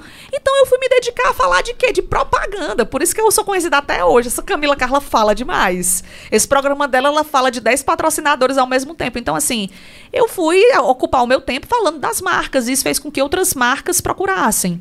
E foi aumentando, foi crescendo, foi aumentando, foi crescendo. E cheguei no nível assim de ter 30 patrocinadores no horário. Surreal, né? Bom, surreal. surreal. Surreal. As, eu, as cheguei, rádios, eu cheguei a receber convite de rádio isso, de né? primeiro lugar no Ibope. Uhum. É, e porque, na verdade, o, as, essas empresas, esses veículos de comunicação, eles se atentam muito ao que, o que se fatura, né? Uhum. Se tem faturamento, então vamos lá. Mas você acha que mesmo com esse faturamento, outra emissora mais era uma coisa muito admirável, né? espaço né? para você nisso? Olha, sim. Eu recebi vários convites. Mas para ter também essa, essa não essa, daquela forma essa, que era essa daquela configuração comercial que, tinha, que em outro programa de rádio não tinha como como administrar 30 patrocinadores no hum. horário de eu tinha um programa o programa era das 9 às 13 horas. Uhum. Eram 9, 10, 10, 11, 12, 4 horas de programa ao vivo, né? Então, tipo, eu tinha que administrar tudo aquilo. Eu falei sobre essa, sobre, sobre essa prática comercial. Recebi, eu acredito que. Aqui. Porque, na verdade, é, eu acredito que para esses, esses veículos de comunicação, eles te chamam, né, né? Tá tudo ok, tá tudo certo, e depois eles encontram uma saída de, olha, vamos formar, de fazer um formato bem, né? Que se adapte à, àquela determinada emissora. Mas esse, eu tenho. Eu recebi formato, muitos convites. Esse formato foi generoso para você? Porque eu pontuei isso com o Fred aqui, com o Bola e com o Carlos Nassa que quem criou esse formato foi o Assis Monteiro no rádio aqui. Dos 50%? Do, isso, da sociedade comercial. Então o Assis merece todos os aplausos possíveis, de incentivar, né? De incentivar, de estimular. De... estimular e que estímulo, né? Estimular o, o, o parceiro a buscar mais uhum. retorno, dedicação e ter uma satisfação pessoal também. Eu cheguei a ter também alguns patrocinadores no meu horário, no, nos tempos áureos da 88, eu cheguei a ter 42 patrocinadores. Surreal, né? É, não, você não, é, eu entendo o que você falou aí, é coisa de louco. Coisa de louco. Coisa de louco, porque eu entrava 8 horas da manhã saía 1 hora da tarde. Então, assim, você começa a ganhar muito dinheiro e vislumbra um novo mercado não quer mais sair desse mercado. Você não quer ser mais empregado de ninguém. Você não quer mais ser CLT. É, de você, quer, fato, você quer ser sócio daquele De fato, eu, eu já eu recebi inúmeras propostas e propostas assim, tipo, nunca recebi proposta de 20% não. Todas as rádios, que foram três que eu recebi propostas, eram 40, 30 você, olha, plano então, de saúde pela. Não. não embarcou porque não quis, então. Né? Não, foi, foi não, bem generoso. No a, início. A proposta tinha... foi bem generosa, na verdade. Foi. No início eu tinha, tipo, sonhos de trabalhar na rádio que a FM 93. É, eu acho que todo profissional sonha em trabalhar na FM uhum. 93 e aquele sonho também ele era muito forte no meu coração. Eu nunca porque... sonhei, não vou mentir. Sério? Pois eu sonhei eu fiz, muito. Eu, eu, fiz, eu estive com. Só que depois que eu fui trabalhar com o Zequinha, minha, a minha cabeça mudou completamente. Mas aconteceu um fato Depois que comigo. eu comecei a trabalhar com vocês, mas eu tive uma experiência com a 93 duas vezes. Eu ia trabalhar na 93. E é, poucos sabem disso. Né? O Will, nosso querido Eterno Will, Nogueira. nosso saudoso Will, é, ele quis me reformular. E eu me lembro que eu estava. Você lembra? Você sabe quem é a capitã, né? O capitão. Não. Acho que não, depois eu vou te falar. Então. Tá. Me e, conta essa que eu tô. E eu passei, eu passei, aqui. eu fui lá, eu, assim, já, já vinha do rádio, com experiência. Eu disse, cara, eu vou ter que fazer isso mesmo. Eu vi que não era meu mundo, não era meu métier, não era, não era, não era o que eu queria, não era, não era, uhum. não era minha vibe, não é? Ah, eu vou estar na São 93. completamente é, diferentes. É, 93, viu? mas assim, nem, nem de salário, nem, nem de satisfação pessoal. Pra ter, ter o brand da 93, com todo respeito. Achei bacana. Seria bom, mas assim, eu, Lobão, naquele momento não era bom para mim. Não seria bom para mim, seria bom para qualquer outra pessoa, mas não para mim. Porque eu ficaria muito preso a uma, a uma configuração de uma coisa que eu não acredito, não acreditava que rolava para mim. Aham. Uhum. Entendeu? Mas eu não tive uma proposta generosa dessa, não. Ó, venha pra cá e tal. E eu, talvez pela, pela proposta comercial eu teria inclinado, né? Porque era uma coisa muito, muito econômica, né? Mas é, é, é, é a situação de você ser sócio comercial no horário estimula muito o comunicador. Claro. A partir do momento que você é sócio uma vez, acabou. Você não vai para nenhum lugar sem sem ter algo parecido. Isso aí, Aí você sai então de dois mil reais e vai ganhar o quê? 10, 20, 30? Exatamente Não tem isso. limite. Não tem limites. Eu não tinha limites assim, né? Quanto mais você vende, Mais você ganha. vende, mais e aparecia anunciante, eu não podia perder e, enfim, era exatamente isso. Não tinha limites, de dois mil reais a 30 mil, 40 mil, né? O nosso faturamento era algo realmente impressionante. De o que rádio faturava na programação inteira, a gente faturava num programa. Durante muitos anos. Durante E- e muitos o- anos. Então a rádio do Zequinha era uma rádio que faturava alto, porque assim, você faturava alto, Baleia faturava alto. Todos os outros faturavam também alguma coisa alta, né? Tinha uma, uma, uma Uhum. É porcentagem rádio na, alta. rádio, na verdade, você sabe muito mais do que eu em relação a isso. O custo é muito alto de manter uma Uhum. rádio, né? Uma conta de energia de uma rádio é exorbitante. O custo de um microfone que quebrou, uma mesa de som que deu problema, a rádio que saiu do ar na serra.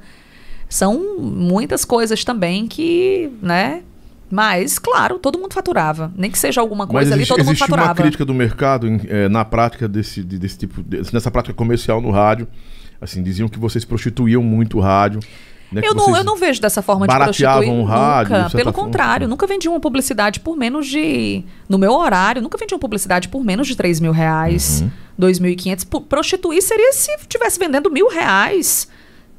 Entendeu? Não, não vejo de forma nenhuma. Eu Bom, acho você- que o que você- chamou, eu acho que o que chamou a atenção de muitas emissoras de rádio foi exatamente isso. Como é que ela consegue fazer o mesmo valor que o cliente paga para anunciar com a gente? Nós pontuamos aqui, nós, nós temos é, 70 mil ouvintes por minuto e ela que tá lá numa rádio de forró vende igual. E o dono da empresa ainda recebe ela, tem prazer em receber. E a gente trata direto com, com o marketing, alguma coisa assim, não inferiorizando ninguém, pelo contrário, mas, tipo, é, eu acho que foi algo que todo mundo ficava nessa, nessa questão dessa, dessa comparação de audiência, nessa comparação de dados do Ibope. E eu acho que isso despertou um interesse grande no comercial de rádio. Muitas empresas me ligavam: olha, eu sou do comercial da rádio tal, eu fecho pra empresa tal, eu tô com um cliente aqui que quer Agências anunciar com ligavam para você para parceria, fazer demais. os collab comercial. Demais, demais. Assim, Collabs como as, assim né? como as agências também falavam, tinham o que falar e que ela atravessou, ela foi direto no cliente. E eu nunca, em nenhum momento, tipo, eu de estar em cliente, ah, você tem uma agência, vamos dar os 20% da agência. Eu nunca fui atrás de cliente, eu fazia o meu trabalho, que era procurar. Se o cliente não falava que ele tinha uma agência, aí já não era o problema meu, não era, não era problema meu, né? Bora, bora, bora. Vai começar Bora, menino, agora. bora. As perguntas do Superchat, também aqui do nosso 859-9995-6297. Oferecimento especial de WS Trade Car. Alô, Joey Griffiths. É aí que ganha o, o, o tanque cheio, é? Tanque só, que se- só se for comigo. Se um comprar comigo, medonho, viu? só o Lobão dá um tanque cheio Tem pro seu que carro. respeitar. Comprando na WS Trade Car. E quem vai fazer agora meu merchan é ela. Faz aí. O que quem sabe vender é Olha, ela. se você quer aquele carro dos sonhos, a oportunidade. Eu sigo esse cara no Instagram, ele é desenrolado Ele é desenrolado, demais. Ele é. E um WS É a loja do Safadão. É, a loja onde a Tati Guel comprou o carrão dela de Tati um milhão de reais. Meu amor, 800 mil reais A mulher tá Tati estourada, Tati Parabéns. Tati, você merece. Vou levar uma amiga, amiga, uma amiga minha rica pra trocar de carro lá. Vai comprar do, ricas, né? do nível do da Tati Guel, minha amiga Elisete, ela vai estar aqui amanhã, Ah, ela tá ela vai assistindo comprar a um gente. carro novo lá? Vai. A pessoa compra um carro novo, troca de carro, ainda sai com um tanque cheio, meu amigo. Ainda ganha uma A película, Yakamoto. que é super importante. E muito né? caro. Super caro. Qualidade porque é um investimento, né? É um Uhum. investimento. Hoje não dá pra é, possuir um carro, comprar um carro e não botar a película Sim, de sim, imediato. sim. Então, meu amigo, é tanque cheio. E WS a película, tu é louco, é moral, viu? Eu sigo aí, no viu? Instagram, vejo direto o povo mudando de carro, comprando Oh, carro, realizando sonhos. Lá tem ética, o foco na venda e, claro, o respeito com o, com o cliente, que é melhor do que tudo O isso, né? atendimento top que faz a Demais, diferença, lá. né? WS Trade Car, um abraço pra todo mundo aí, Joey Griffiths e toda a equipe, toda a família WS Trade Car, a loja do Safadão, que entrega carro aqui no Ceará, em qualquer lugar do Brasil, qualquer região. Pode comprar em Portugal, que nós vamos que deixar o carro lá, viu? Show, hein? E deixa eu mandar um abraço especial também pro pessoal da TV Grande Rede. Toda a família TV Grande Rede, que nos transmite também aí o podcast do Lobão, o programa Cast do Lobão, que aqui é rádio, TV e internet unificadas, integradas, eh, levando toda essa comunicação para você que está em casa aí. E, claro, diminuindo essas distâncias, você estando na internet, você estando na, no rádio, você estando também é, na TV Grande Rede, tá bom? Um grande abraço também ao pessoal da Levi Ambientações, Eugênio e minha querida Débora. Você conhece a Débora? Olha que e top. Eu vi que a, que a, a Levi Ambientações vai inaugurar uma loja agora, né? É, Você estava falando, top. Em frente ao, ao Parangaba Shopping. E é um showroom maravilhoso. Que top. Quase mil metros quadrados. A loja vem com tudo e, ó, estofados, mesas, cadeiras, tudo sem imaginar. Móveis requintadíssimos, né? E tudo saindo da loja da fábrica. E a loja da fábrica da Levi Ambientações, ela produz também, ela, ela tem uma, uma demanda de móveis que sai para grandes marcas do Brasil. Olha viu? aí que beleza. É. Posso então falar essa, aqui, essa, mas... essas lojas todas vendem, né? Tudo, vende tudo da Levi Ambientações, porque a Débora e o Eugênio, eles querem mais do que um cliente, querem amigos. E você é essa pessoa, tá bom? Show, Vamos para hein? o super chat aqui do, do Lobão. Antigamente era mais difícil uma mulher ter oportunidade em ser radialista, Camila Carla. Wellington Cavalcante. Era. Era, claro que era, com certeza. As coisas eram muito difíceis, principalmente para a mulher. Né? O rádio só tinha homem. Só locutor, só radialista, só nem voz todos masculina. Eram homens, nem todos são homens, mas tudo bem, né? Então. tirão ele, minhas tirão, amigas, tirado. Minhas amigas. mas era difícil, hein? Hoje as coisas mudaram muito. Hoje é, é outro patamar, é outro nível. Tisco Borges está chegando aqui. Quando o Chucai toca, a resposta, a, a pergunta chega e a resposta vai. Abraço para Camila Carla Lobão. Ela não sabe o sacrifício que minha irmã fazia para ouvi-la, pois ouvimos no rádio mesmo. E o sinal não era dos melhores naquele tempo. Abraço para Itapajé. Aqui todo mundo é fã dessa mulher. Alô, Itapajé, um Regina, abraço. viu? A Regina. Chesco Borges, a Regina, pessoal do Itapajé. Um beijão aí para vocês, viu? Canto Neto, Camila Carla. Marcou isso, né? Marcou. Seu. Cara, eu vou te falar. Pra quem falava que a rádio do Zequinha não tinha audiência, eu nunca vi nada igual. É, Ah, era um estouro teve. muito grande. O povo cantava as nossas vinhetas. verdade, é verdade. A gente chegava naquelas, naquelas festas, né? No forró no sítio. Eu cheguei uma vez uma- no, no, no forró do Citão. Amiga, a gente fechava a publicidade, era no forró mesmo. Era no forró. Os clientes estavam lá, chegou olha, mãe, olha, olha, eu quero anunciar no seu um programa. cara por trás de mim disse assim: Lobão, Lobão, Lobão. Era a minha vinheta. O que, é isso, rapaz? Ah, Washington Viana. Quando seu programa de rádio será transmitido pelo YouTube, Lobão? É, A gente já tem, né? Acho que tem. Não, a gente não tem porque o, YouTube dá uns blocos, a gente, a gente tem uns, um strike por causa de direito autoral e não rola. É, Camila Carla, te adoro, Baturité, Ceará. Qual foi o maior desafio da sua vida nesse tempo, Washington Viana? Washington Viana, pessoal do Maciço do Baturité, um grande abraço. Olha, o maior desafio realmente, a gente vive um desafio de cada vez, né? Um desafio diariamente, mas eu acho que o meu maior desafio foi a minha mudança de rádio. A minha mudança da. Não foi nem da, da rádio do Zequinha para Expresso, não. Foi da Rádio 100 para para 102.3, para a rádio do Zequinha. Da rádio 100 para 102.3. Essa, esse com certeza foi o meu maior desafio até aqui. Felipe Magalhães é a maior das maiores. Orgulho dessa estourada, acompanho há décadas. Felipe Magalhães, é. É, Felipe aqui é- esse aqui é- É, sim. É tieteiro teu, teu viu? É quem maravilhoso, um amigo muito querido, chegou como ouvinte, hoje é um amigo assim que eu quero muito bem. Maravilhoso. Te amo, Felipe, um beijo.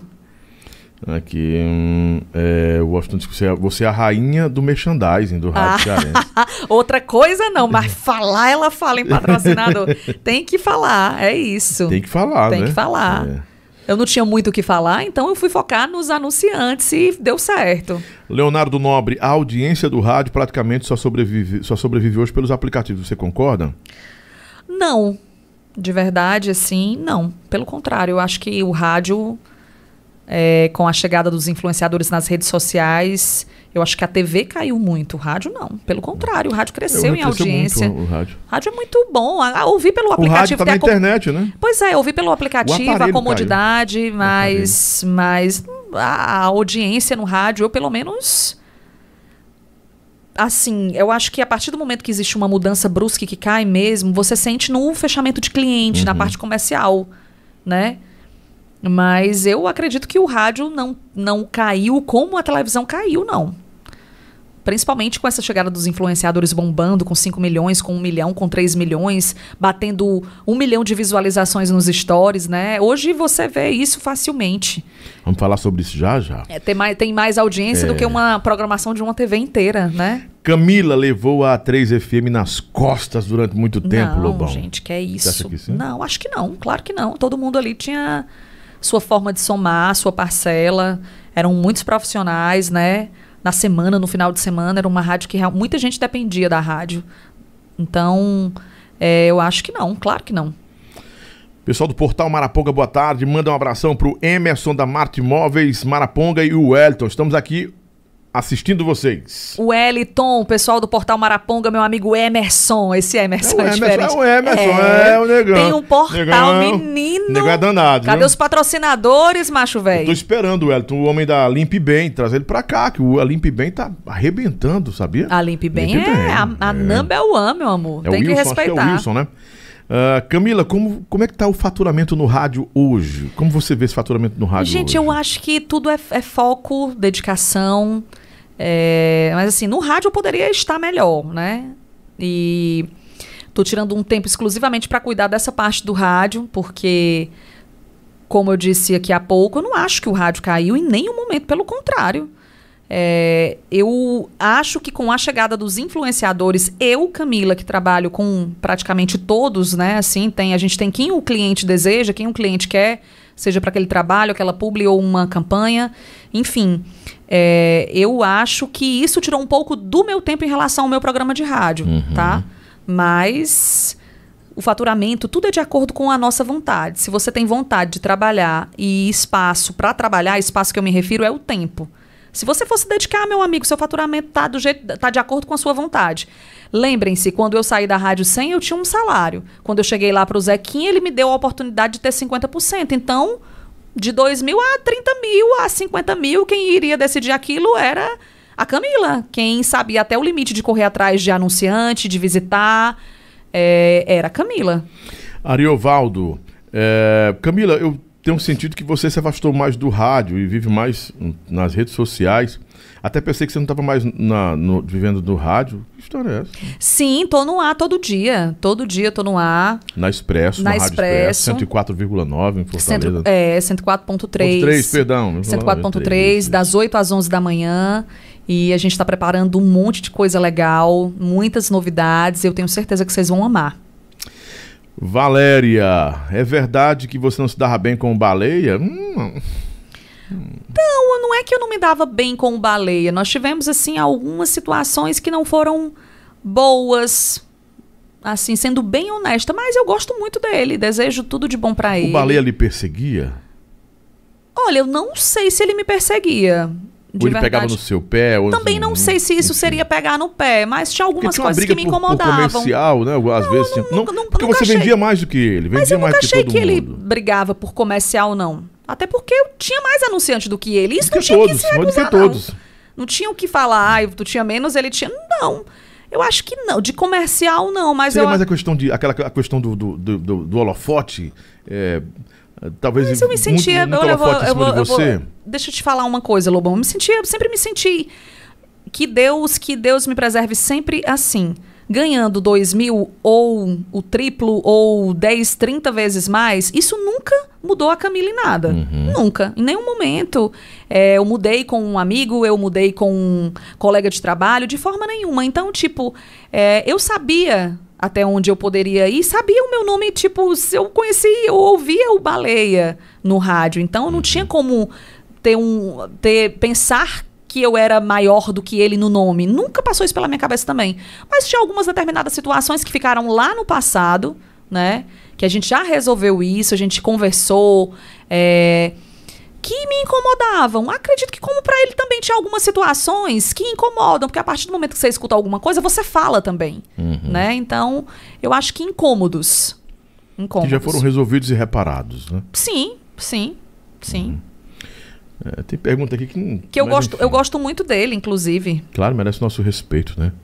É, um grande profissional, está com um trabalho maravilhoso, uma rádio agora com um projeto que ele disse que sempre sonhou, ter a rádio dele do jeito que ele quer fazer. Aí, tá eu, fico eu fico muito feliz, do, de todo o meu coração, muito feliz por ele, Porque a gente tem que buscar o que, o que nos faz bem, né? Uhum. Depois da campanha, eu até estranhei que ele não voltou pra rádio, mas acho que foi até uma opção dele mesmo. Ele tá indo atrás do que faz bem pra ele, do que é sonho.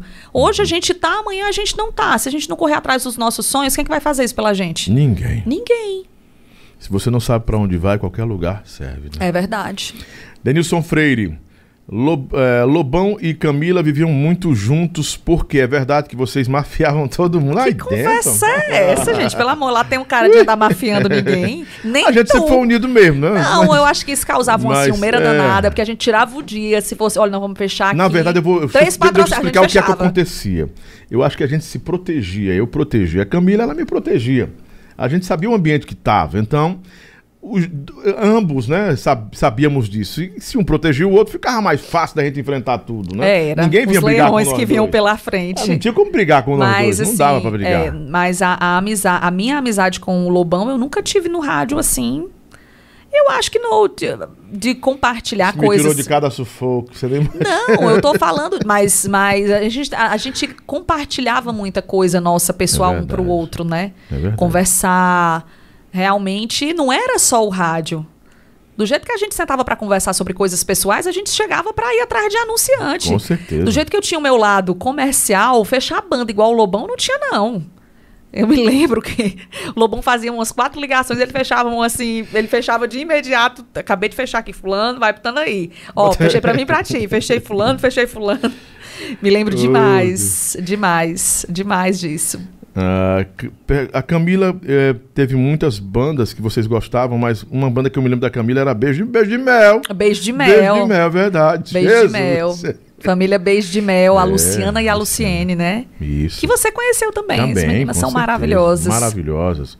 E foi um tempo bem bacana, né? Foi, e com você, certeza. eh, tinha, tinha essa identidade mesmo com elas. Acho que a Hanna também, não é? Hanna, Hanna, né? lembro. Lembra do seu João? Seu João, é Lembro. nosso cliente maravilhoso. Seu João, uma a galera que- Hanna, é, Beijo de Mel. O menino, rapaz, o seu Nelson. Seu Nelson. Seu Nelson! seu Nelson tem uma grande Seu distribuidora lá na BR, viu? Seu Nelson. Diferente seu dos Nelson. iguais. Seu Alô, Nelson tá seu dominando Nelson. o transporte é, aí, viu? É. Ô, Agora ele tá com uma, com a distribuidora de biscoitos. Biscoito, seu É, Nelson. é. Vem pra cá. Vamos anunciar É, aqui. anunciar aqui com a gente, rapaz.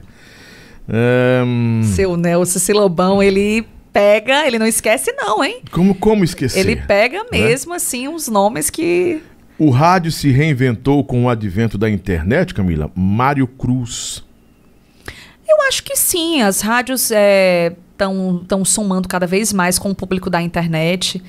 Na, na Expresso mesmo, a gente está com uma promoção muito legal de o, que o ouvinte que acompanha pela internet toda sexta tem 104 reais, a Expresso, a 104.3, te dá 104 reais. Então, eu acho que a, hoje não tem, não se tem para onde correr. A internet é a internet. Você vai até aqui na frente, você tem que parar. Você não pode pular.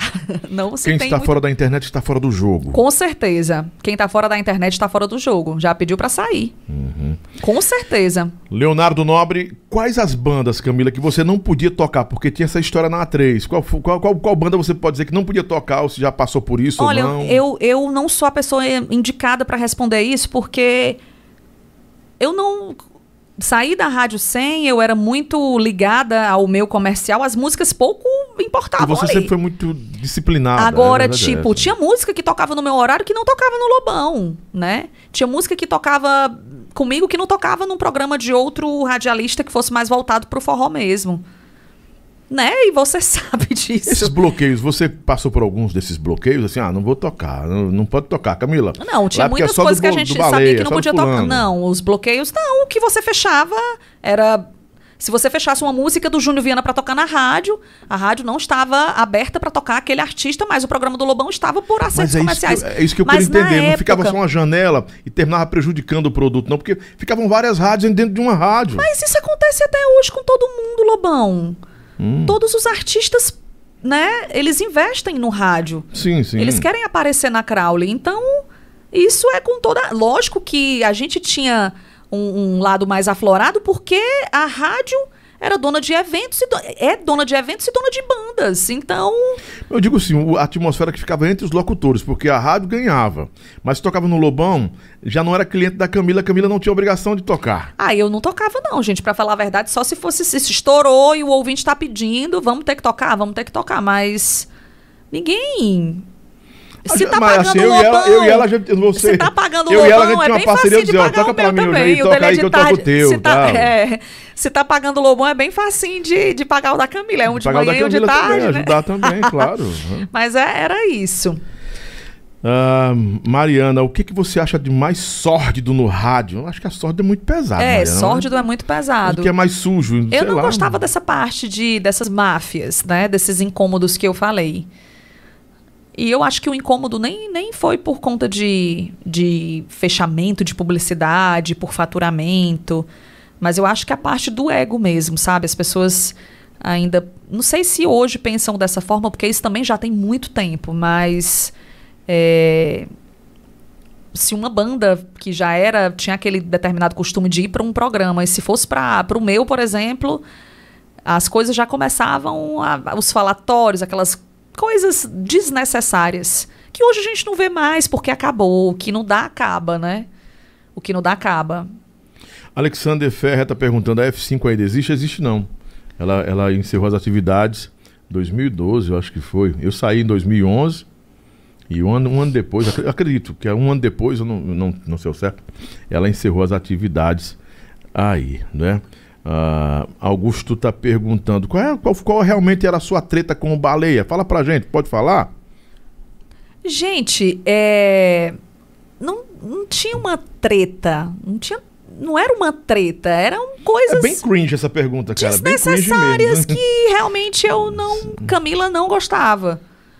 Que ficaram lá no passado. Eu tenho uma admiração muito grande pelo Baleia, Lobão. Muito. Quem é. Tanto que, é quem que é o na- na profissional ida- que não tanto é tem? que na ida dele quem é o Expresso, você que não... aprovou, eu lembro que Sim, você aprovou. quem era o profissional. Não que eu tivesse que aprovar alguma coisa, Não, mas, eu a, fiquei a gente muito tinha um contente. conselho lá. A, a Sim. verdade é essa. Tinha um conselho com, com o Yuri. O, um- o, o um Baleia é. Eu acho que o jeito dele com determinadas situações e falas ditas Uhum. no ar me incomodavam. Que hoje a gente não. Tinha um tom arrogante, era isso? Não era nem o tom arrogante, mas, mas eu acho que hoje, antes a gente usava muito a palavra, a palavra está brincando, é uma brincadeira, que eu não sei se era brincadeira. Eu não entendo isso Eu como uma acho que tem um brincadeira. tom de verdade, aquela Mas da resenha, mas, mas hoje a, boca gente fala o usa muito a palavra sente, deboche, né? Ele era, Mas a ele era bem debochado sente, comigo, né? mas o Baleia, eu acho que. Eu não sei se também eu, tô, eu interpretava de uma forma certa. Que, inclusive, se ele estiver assistindo, eu sou muito fã do Baleia, sempre respeitei, é uma referência, mas tinha umas coisinhas desnecessárias, talvez, da parte dele e da minha parte. Quando eu ou- ouvia falar. Você respondia, entrar no feedback da No coisa? ar, não. Não. No ar, Porque no ar, não. que o Leonardo, No ar, o Leonardo Nobre tá dizendo pra- o seguinte, ó. O Baleia ficava mandando piadas pra ela, eu lembro. E se for isso, ele fazia até com o Lobão. Fazia com todo mundo, realmente. Não- Fazia, fazia a ponto de deixar qualquer É. um doido. não- Umas piadas sem graça, mas tudo bem. É, passou. Passou, O importante é que a gente tá aqui bem pra contar a história. E é isso.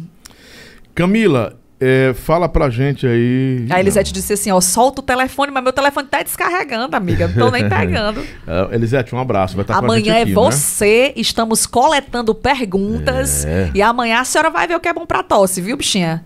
Elisete tem uma história de superação muito bonita, Lobão. Uma pessoa que realmente. E é isso que a gente quer ensinar, pras, é, transmitir para as pessoas. né? Exatamente, são histórias Essas que merecem ser compartilhadas. Merecem Que é uma pessoa que tem uma, uma história de superação incrível e eu tenho certeza que vai acrescentar muito aqui amanhã.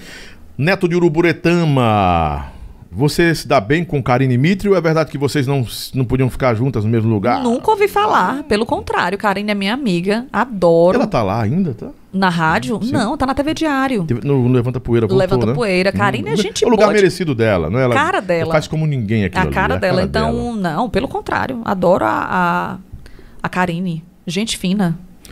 Por que, que você nunca quis ir pra Som Zoom? Ou nunca foi convidada? Não, nunca fui convidada, não. Pra... Eu fui. Fui. Eu, eu quis te levar pra Som Ah, verdade. Eu lutei pra levar pra Eu Som tinha muita vontade. Eu, a Lívia, Ai, queria. verdade. Eu participei de uma O reunião. Emo- Foi, é verdade, Samuel é Gugel, verdade. todo mundo queria você lá. Você Eu que- tinha planos de ficar é, de manhã. Eu lembro do que você disse, eu vou falar. Você não queria ferir o Zequinha. Você disse, não, você tava no Zequinha. O Zequinha não vai entender. Não, sei, ai, não é hora. Mas eu tinha muita vontade de estar numa, numa rádio que tivesse abrangência lá na minha região, Uhum. poder falar para o povo da minha região, da minha cidade. Eu me lembro que eu participei dessa reunião, é verdade. Eu, e eu já estava muito Não sobrecarregada. foi porque não quis, viu, galera? Ela, viu, gente? Ela não quis ir. Foi Mas a convidada. Som Zoom também era sonho de qualquer radialista, né? Com certeza. A Som Zoom, um sonho de marco qualquer no radi- Brasil, um marco né? no Brasil. Eu tive umas sete, oito vezes na Som. Sete vezes na Som. Meu filho, você tem mil vidas, né, bebê? Meu você é Meu diferenciado Jesus, mesmo. meu Jesus.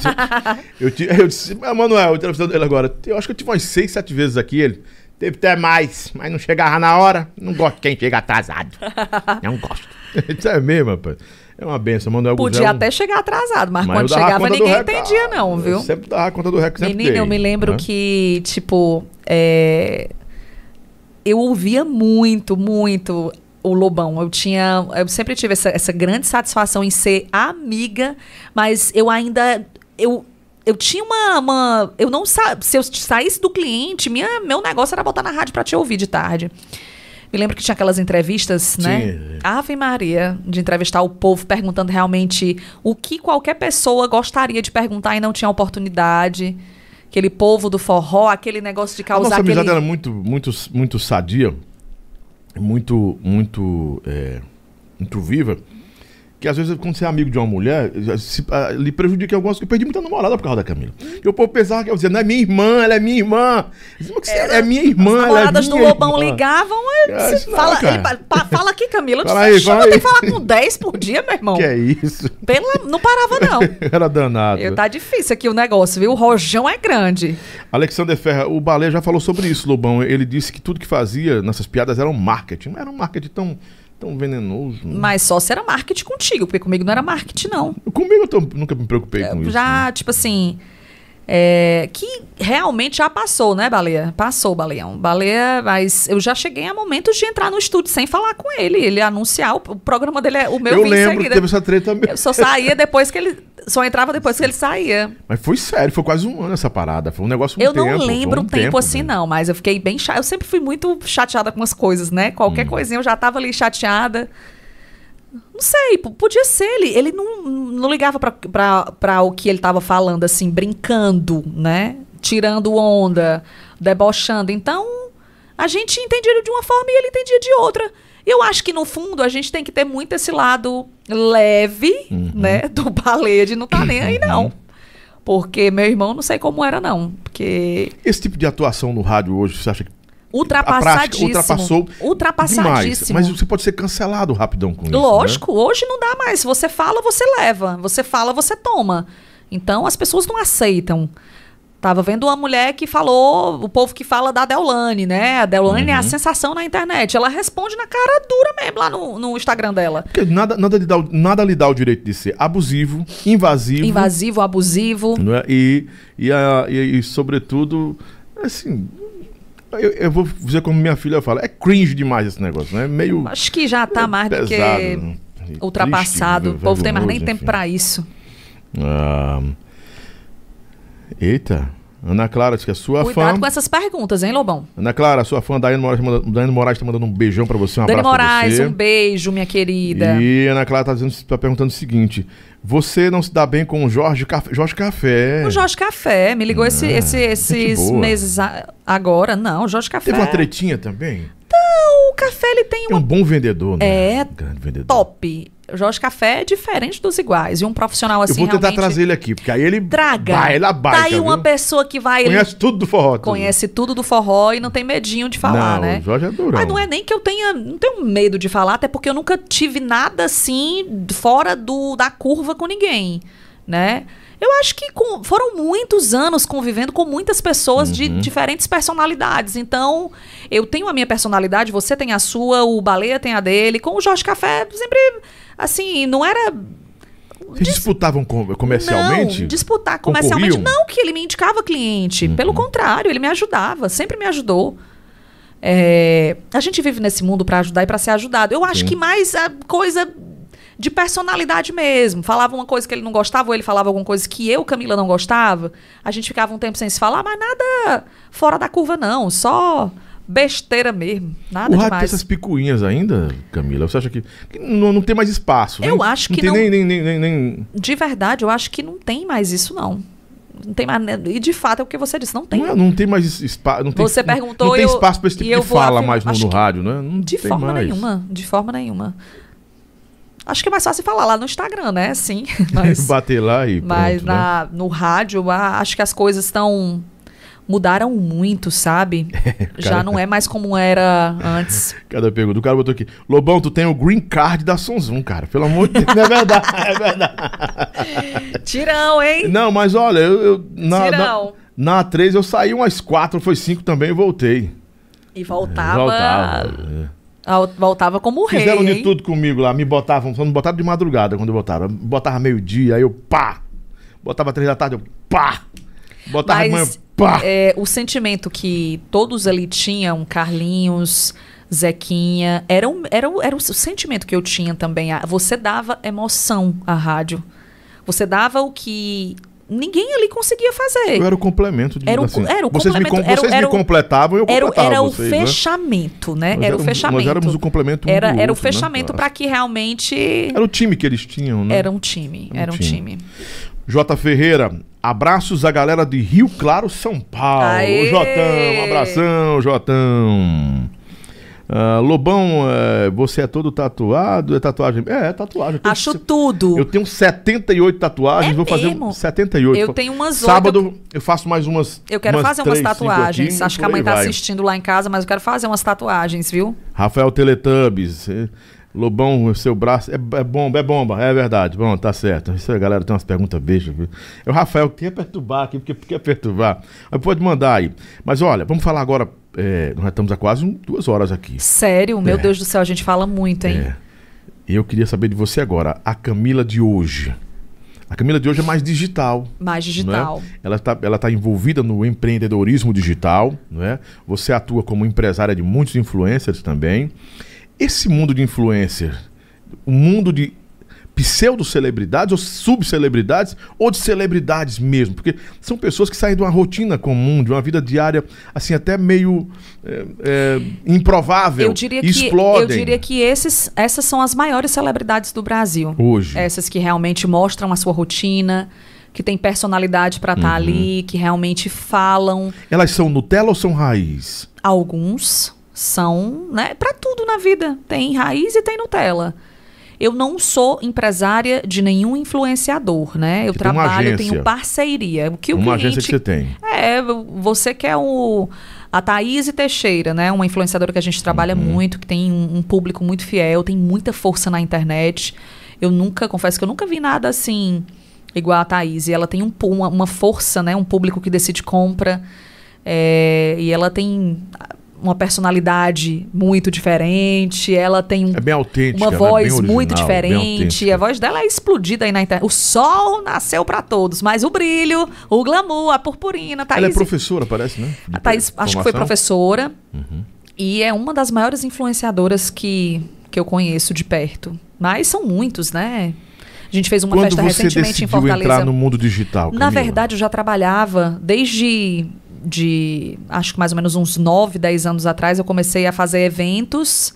Comecei com revista, comecei com a revista projetos. estourada, não é? Isso, comecei com a, a oferecer para o cliente ah, um pacote com a rádio e o David Brasil indo na sua loja, a Nicole Balls, a Ellen Ganzaroli. Comecei a trabalhar com as personalidades populares, né? Com pessoas. Nossa querida Popozuda. a Valesca, que inclusive vai estar. estar com a gente aqui em Fortaleza dia primeiro. Mande meu abraço pra ela. Mandaram aí, vou ver se a Valesca consegue vir até o seu podcast. Ah, seria É, e foi acontecendo até o momento da explosão, né, com os influenciadores. Desde que o Carlinhos Maia bombou, várias pessoas vieram é, em seguida, nomes. O Carlinhos é seu amigo há quanto tempo? Uns oito anos? né? Já? Eu Seis conheço o Carlinhos, na verdade, pessoalmente, desde 2019. Período que eu fiz a, a última Uhum. Ah, revista sim. que eu fiz foi a revista. Eu tirei o nome estourado e botei Camila. Então eu exagerei no, no tempo, né? Você conhece o Carlinhos há o quê? Uns quatro anos, mais ou menos, né? Por aí. Uhum. Por aí. E a gente trouxe ele para Fortaleza agora recentemente, para uma festa de uma marca de São Paulo chamada Melinda. Carlinhos. O Carlinhos é número um, né? O cara É surreal no engajamento, é imbatível. Nas aparições dele agora, eu tenho percebido que ele está bem mais maduro, bem mais consciencioso com relação ao glamour que ele viveu. Ele parece estar um cara mais pé no chão, ele admite certas coisas que resvalou. Eu acho que para todo ser humano, com o passar do tempo as coisas mudam mais e a gente vai amadurecendo para para inúmeras, né, decisões, falas, principalmente você está sujeito a tudo quando você está ali na, na internet. Uma fala pode te cancelar. Uma fala pode, né, acabar com Você tem sua... que escolher o lugar de fala, é isso? Lógico, com certeza. Eu, eu, né, eu, Camila, tipo, eu, eu, acho que, na minha opinião, o lugar de fala tem que ser, tem que tomar muito cuidado. Tem gente que não liga, gravou os stories, posta e tchau, né? Mas. O que é mais perigoso? Não estou inter... não intervindo aqui no que você está falando, não. Nem interrompendo. Mas o que é mais perigoso na internet hoje, na sua visão, como uma pessoa que atua nesse mundo digital? Eu acho que o mais perigoso é ficar é, se metendo em coisas desnecessárias, é comprar brigas desnecessárias, é se expor desnecessariamente. Eu acho que isso é muito perigoso. É expor determinadas. É, eu acho que para tudo se tem um. né? eu não acho que o influenciador tem que estar tá ali opinando sobre, sobre tudo. Eu acho que você tem que opinar no que realmente lhe diz, né? Respeito ou algo que você se identifique muito. Tu vai opinar sobre uma blusa que a Camila usou e tá dando uma polêmica? Não sei, mas tudo que bombou ali na internet, que virou um meme, as pessoas costumam opinar demais, né? Tem determinadas coisas que eu acho desnecessário. Tem muita coisa na internet que é desnecessário, né? A gente vê e, ó, oh, pelo amor de Deus. O tribunal da internet, você acha que é um perigo para a evolução até da própria internet e a condução ah, é um é uma é um perigo até para a evolução da própria internet, porque tem horas que chega a ser algo insuportável, né? De opiniões, de julgamentos. É, eu sinceramente eu não sei se eu, Camila, é, viveria, iria, não sei se, ah, eu vou viver de internet. Eu não sei se eu aguentaria, sinceramente. Porque a gente costuma, às vezes, até sentir o que muitos influenciadores próximos sentem, né? Se distanciam um pouco, porque tem coisas que todo mundo é humano, né? Ninguém aguenta, Lobão. Você está próxima de muitos influenciadores famosos no Brasil. Uhum.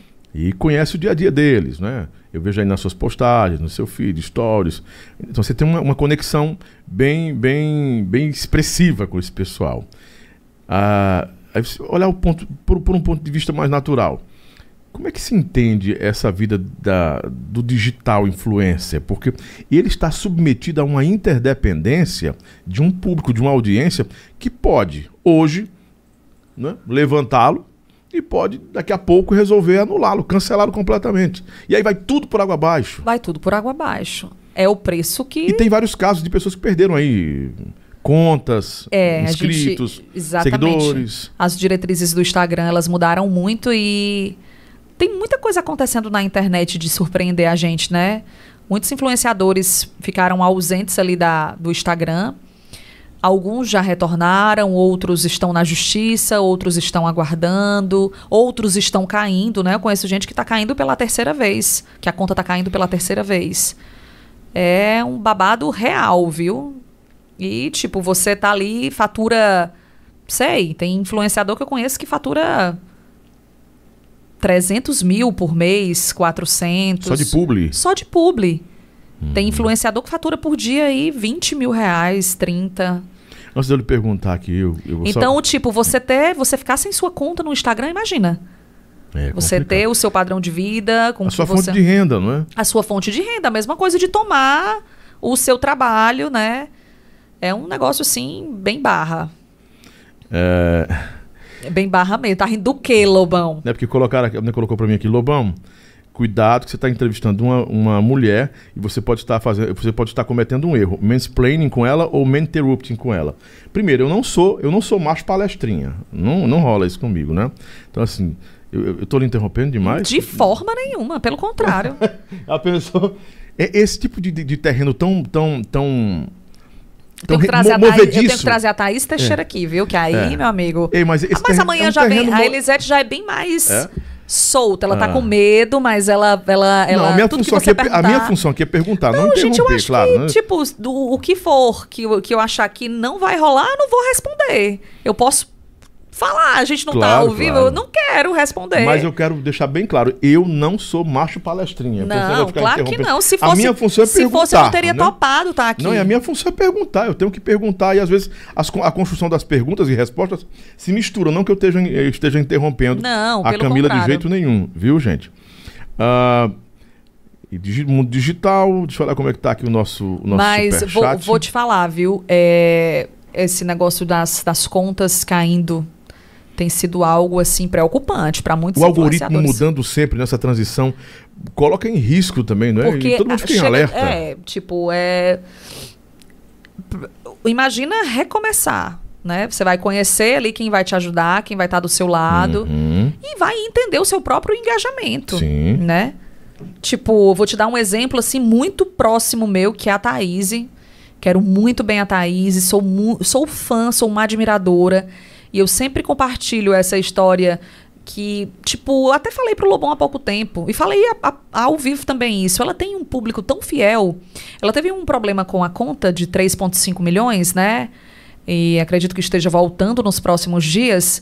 É, ela começou do zero. Ela vai estar próximo dos 900 milhões em 80 dias. 900 mil. Oh, desculpa. 900 mil seguidores, desculpa. Ela tá próximo dos 900 mil seguidores. Então tá, tá na casa de. Tá, em pouco tempo vai bater um milhão.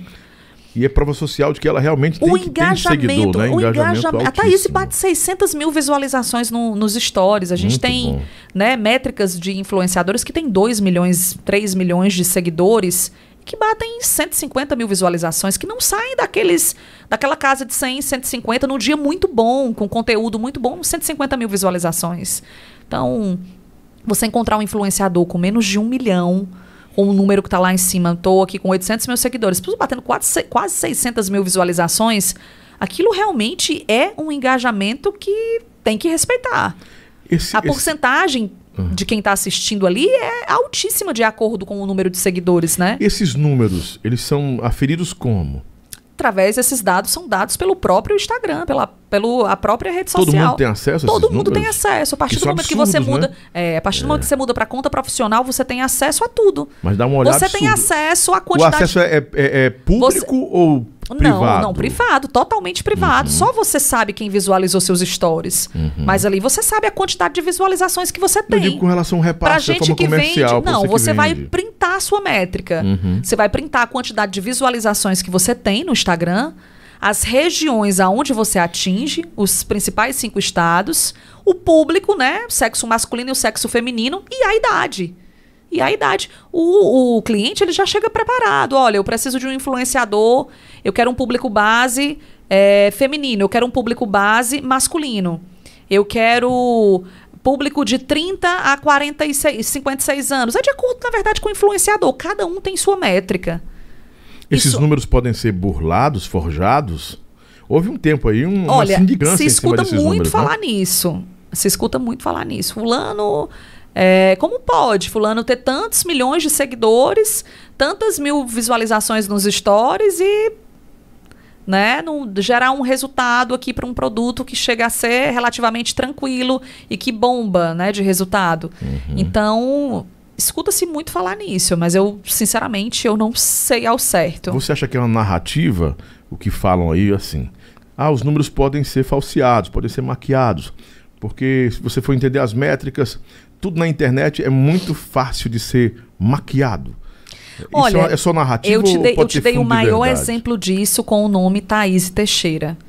Porque eu tenho esse pensamento desde a época que eu trabalho, trabalhava na 102.3.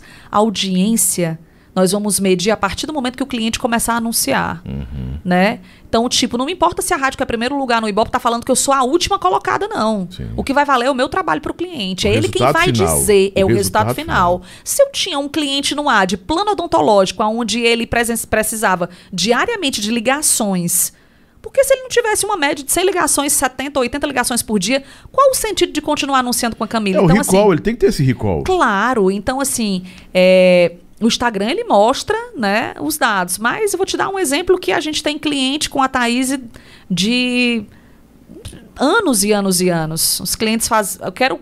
Eu fiz um trabalho há três anos, eu quero fazer de novo, há dois anos, há um ano, há seis meses. Tem o cliente anual também. A o fidelidade do cliente. a fidelidade né? do cliente. Eu acho que isso é aí onde está realmente a audiência. Porque tem muitos influenciadores de 3 milhões, de 2 milhões, que pouco fazem publicidade, ganham dinheiro através do YouTube, não sei, de outra forma. Mas o engajamento você pode até burlar. Não sei se pode, né? Se burlar, mais na frente. É desmascarado, né? É, porque a audiência ou você tem ou você não tem. É verdade. Entendeu? O resultado, se você tem audiência, você vai gerar resultado. É verdade que tem publis de Instagramers, é, de influencers aqui no Ceará que chegam a, custar 10, 20 mil reais? Sim, claro. É sério, é surreal. é isso, seríssimo. né? seríssimo. Uma tem. publi por semana. Uma publi no dia só, uma Um ação dia, uma só. ação. Uma ação só. Tem demais. De Mas- 10, de 20, de 30, de 80, de 100 mil reais. E o poder de engajamento disso? Quais são os ganchos que garantem esse poder de engajamento e resultado? Olha, eu acho que a partir do momento que o cliente procura, ele já está muito firme do que ele quer. Então, se ele quer a Camila para anunciar no rádio, se ele quer a Thaís para anunciar na internet ou qualquer outro influenciador, ele já assiste o influenciador. Então, ele já entra, ele não vai. é, eu quero anunciar com o fulano. Mas eu não sei bem o que, que ele grava mesmo, o que, que ele faz mesmo. O, o cliente ele já chega muito firme do que ele quer. Ele já chega falando: olha, eu vi que ela postou isso, eu vi que ele postou aquilo. Mas tem demais, só o que tem. Tem muito mais além. Muito mais. Presenças de 100 mil reais, 150, 200 mil. É mesmo. É. É só o que Presença. VIP. Presença VIP pra, tipo, é, chegar no local e fazer uma presença realmente. Entendeu? Um, passar uma hora, 40 minutos e tchau depois. Então nós não podemos chamar essa galera de subcelebridade. Eles são Não, claro. celebridades. É o que eu te falei há pouco, são digitais. ma- as maiores celebridades do Brasil, são os, os influenciadores. Antes, Lobão, era inace... você chegar perto de uma Paola Oliveira ainda é. É algo muito distante de, da realidade, né? Uma global. Hoje, tipo, claro, uma mulher dessa é surreal. Inclusive, tem um, a gente tem uma parceria muito legal com um assessor, né? Que é de outro estado, que vende a Paola, que é o Rafa, que ele é muito querido.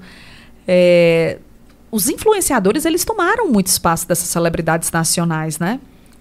Tomaram em todos os sentidos. Principalmente porque se a partir do momento que você mostra a sua rotina, eu acredito que a celebridade, ela tá, tá, aparece ali toda pronta, toda maquiada, toda linda, toda bonita. O influenciador não, ele tá ali de cara lavada, tanto faz ele tá, acabou de acordar ou tá... Enfim, é a rotina, A é o dia a pode dia. configurar assim que a vida Então, a- o- anormal se as- tornou as pessoas- palco da, de, de- Claro, da fama. claro. Com- fama. Pessoas comuns. Comuns. Que tinham uma vida comum. Se tornaram estrelas. Carlinhos Maia. Em 2019, eu tive o prazer de conhecer a vila do Carlinhos. Eu fui até Penedo, a terra que estourou o maior influenciador do mundo, né? Uma vila de casas numa cidade de 70 mil habitantes. Como, como explicar? É inexplicável. Como é que pode? O cara não tinha o melhor telefone do mundo, o cara não tinha o telefone mais moderno. Nem a melhor voz. Nem a melhor voz, Nem nem, a rosto. maior beleza. Entendeu? E foi mostrando a família, foi mostrando Ele a casa, foi mostrando a rotina. formosura e assim aconteceu. Mas está belíssimo, hein? Ele teve com a gente aqui em Fortaleza agora no mês de outubro. O cara tá Eu, lindíssimo. eu digo gente. assim, a questão do improvável, né? Do improvável. São coisas que, a gente não imagina, né? Não imagina quantas influenciadoras lindas estão aí na internet com o videozinho editado, tudo bonito, tudo lindo, né? A probabilidade para que elas tenham um alcance antes era muito, tipo, antes era muito maior, hoje não. Hoje quanto mais orgânico o material for, quanto mais leve o material for, pode ter certeza que maior é o número de pessoas que você vai atingir.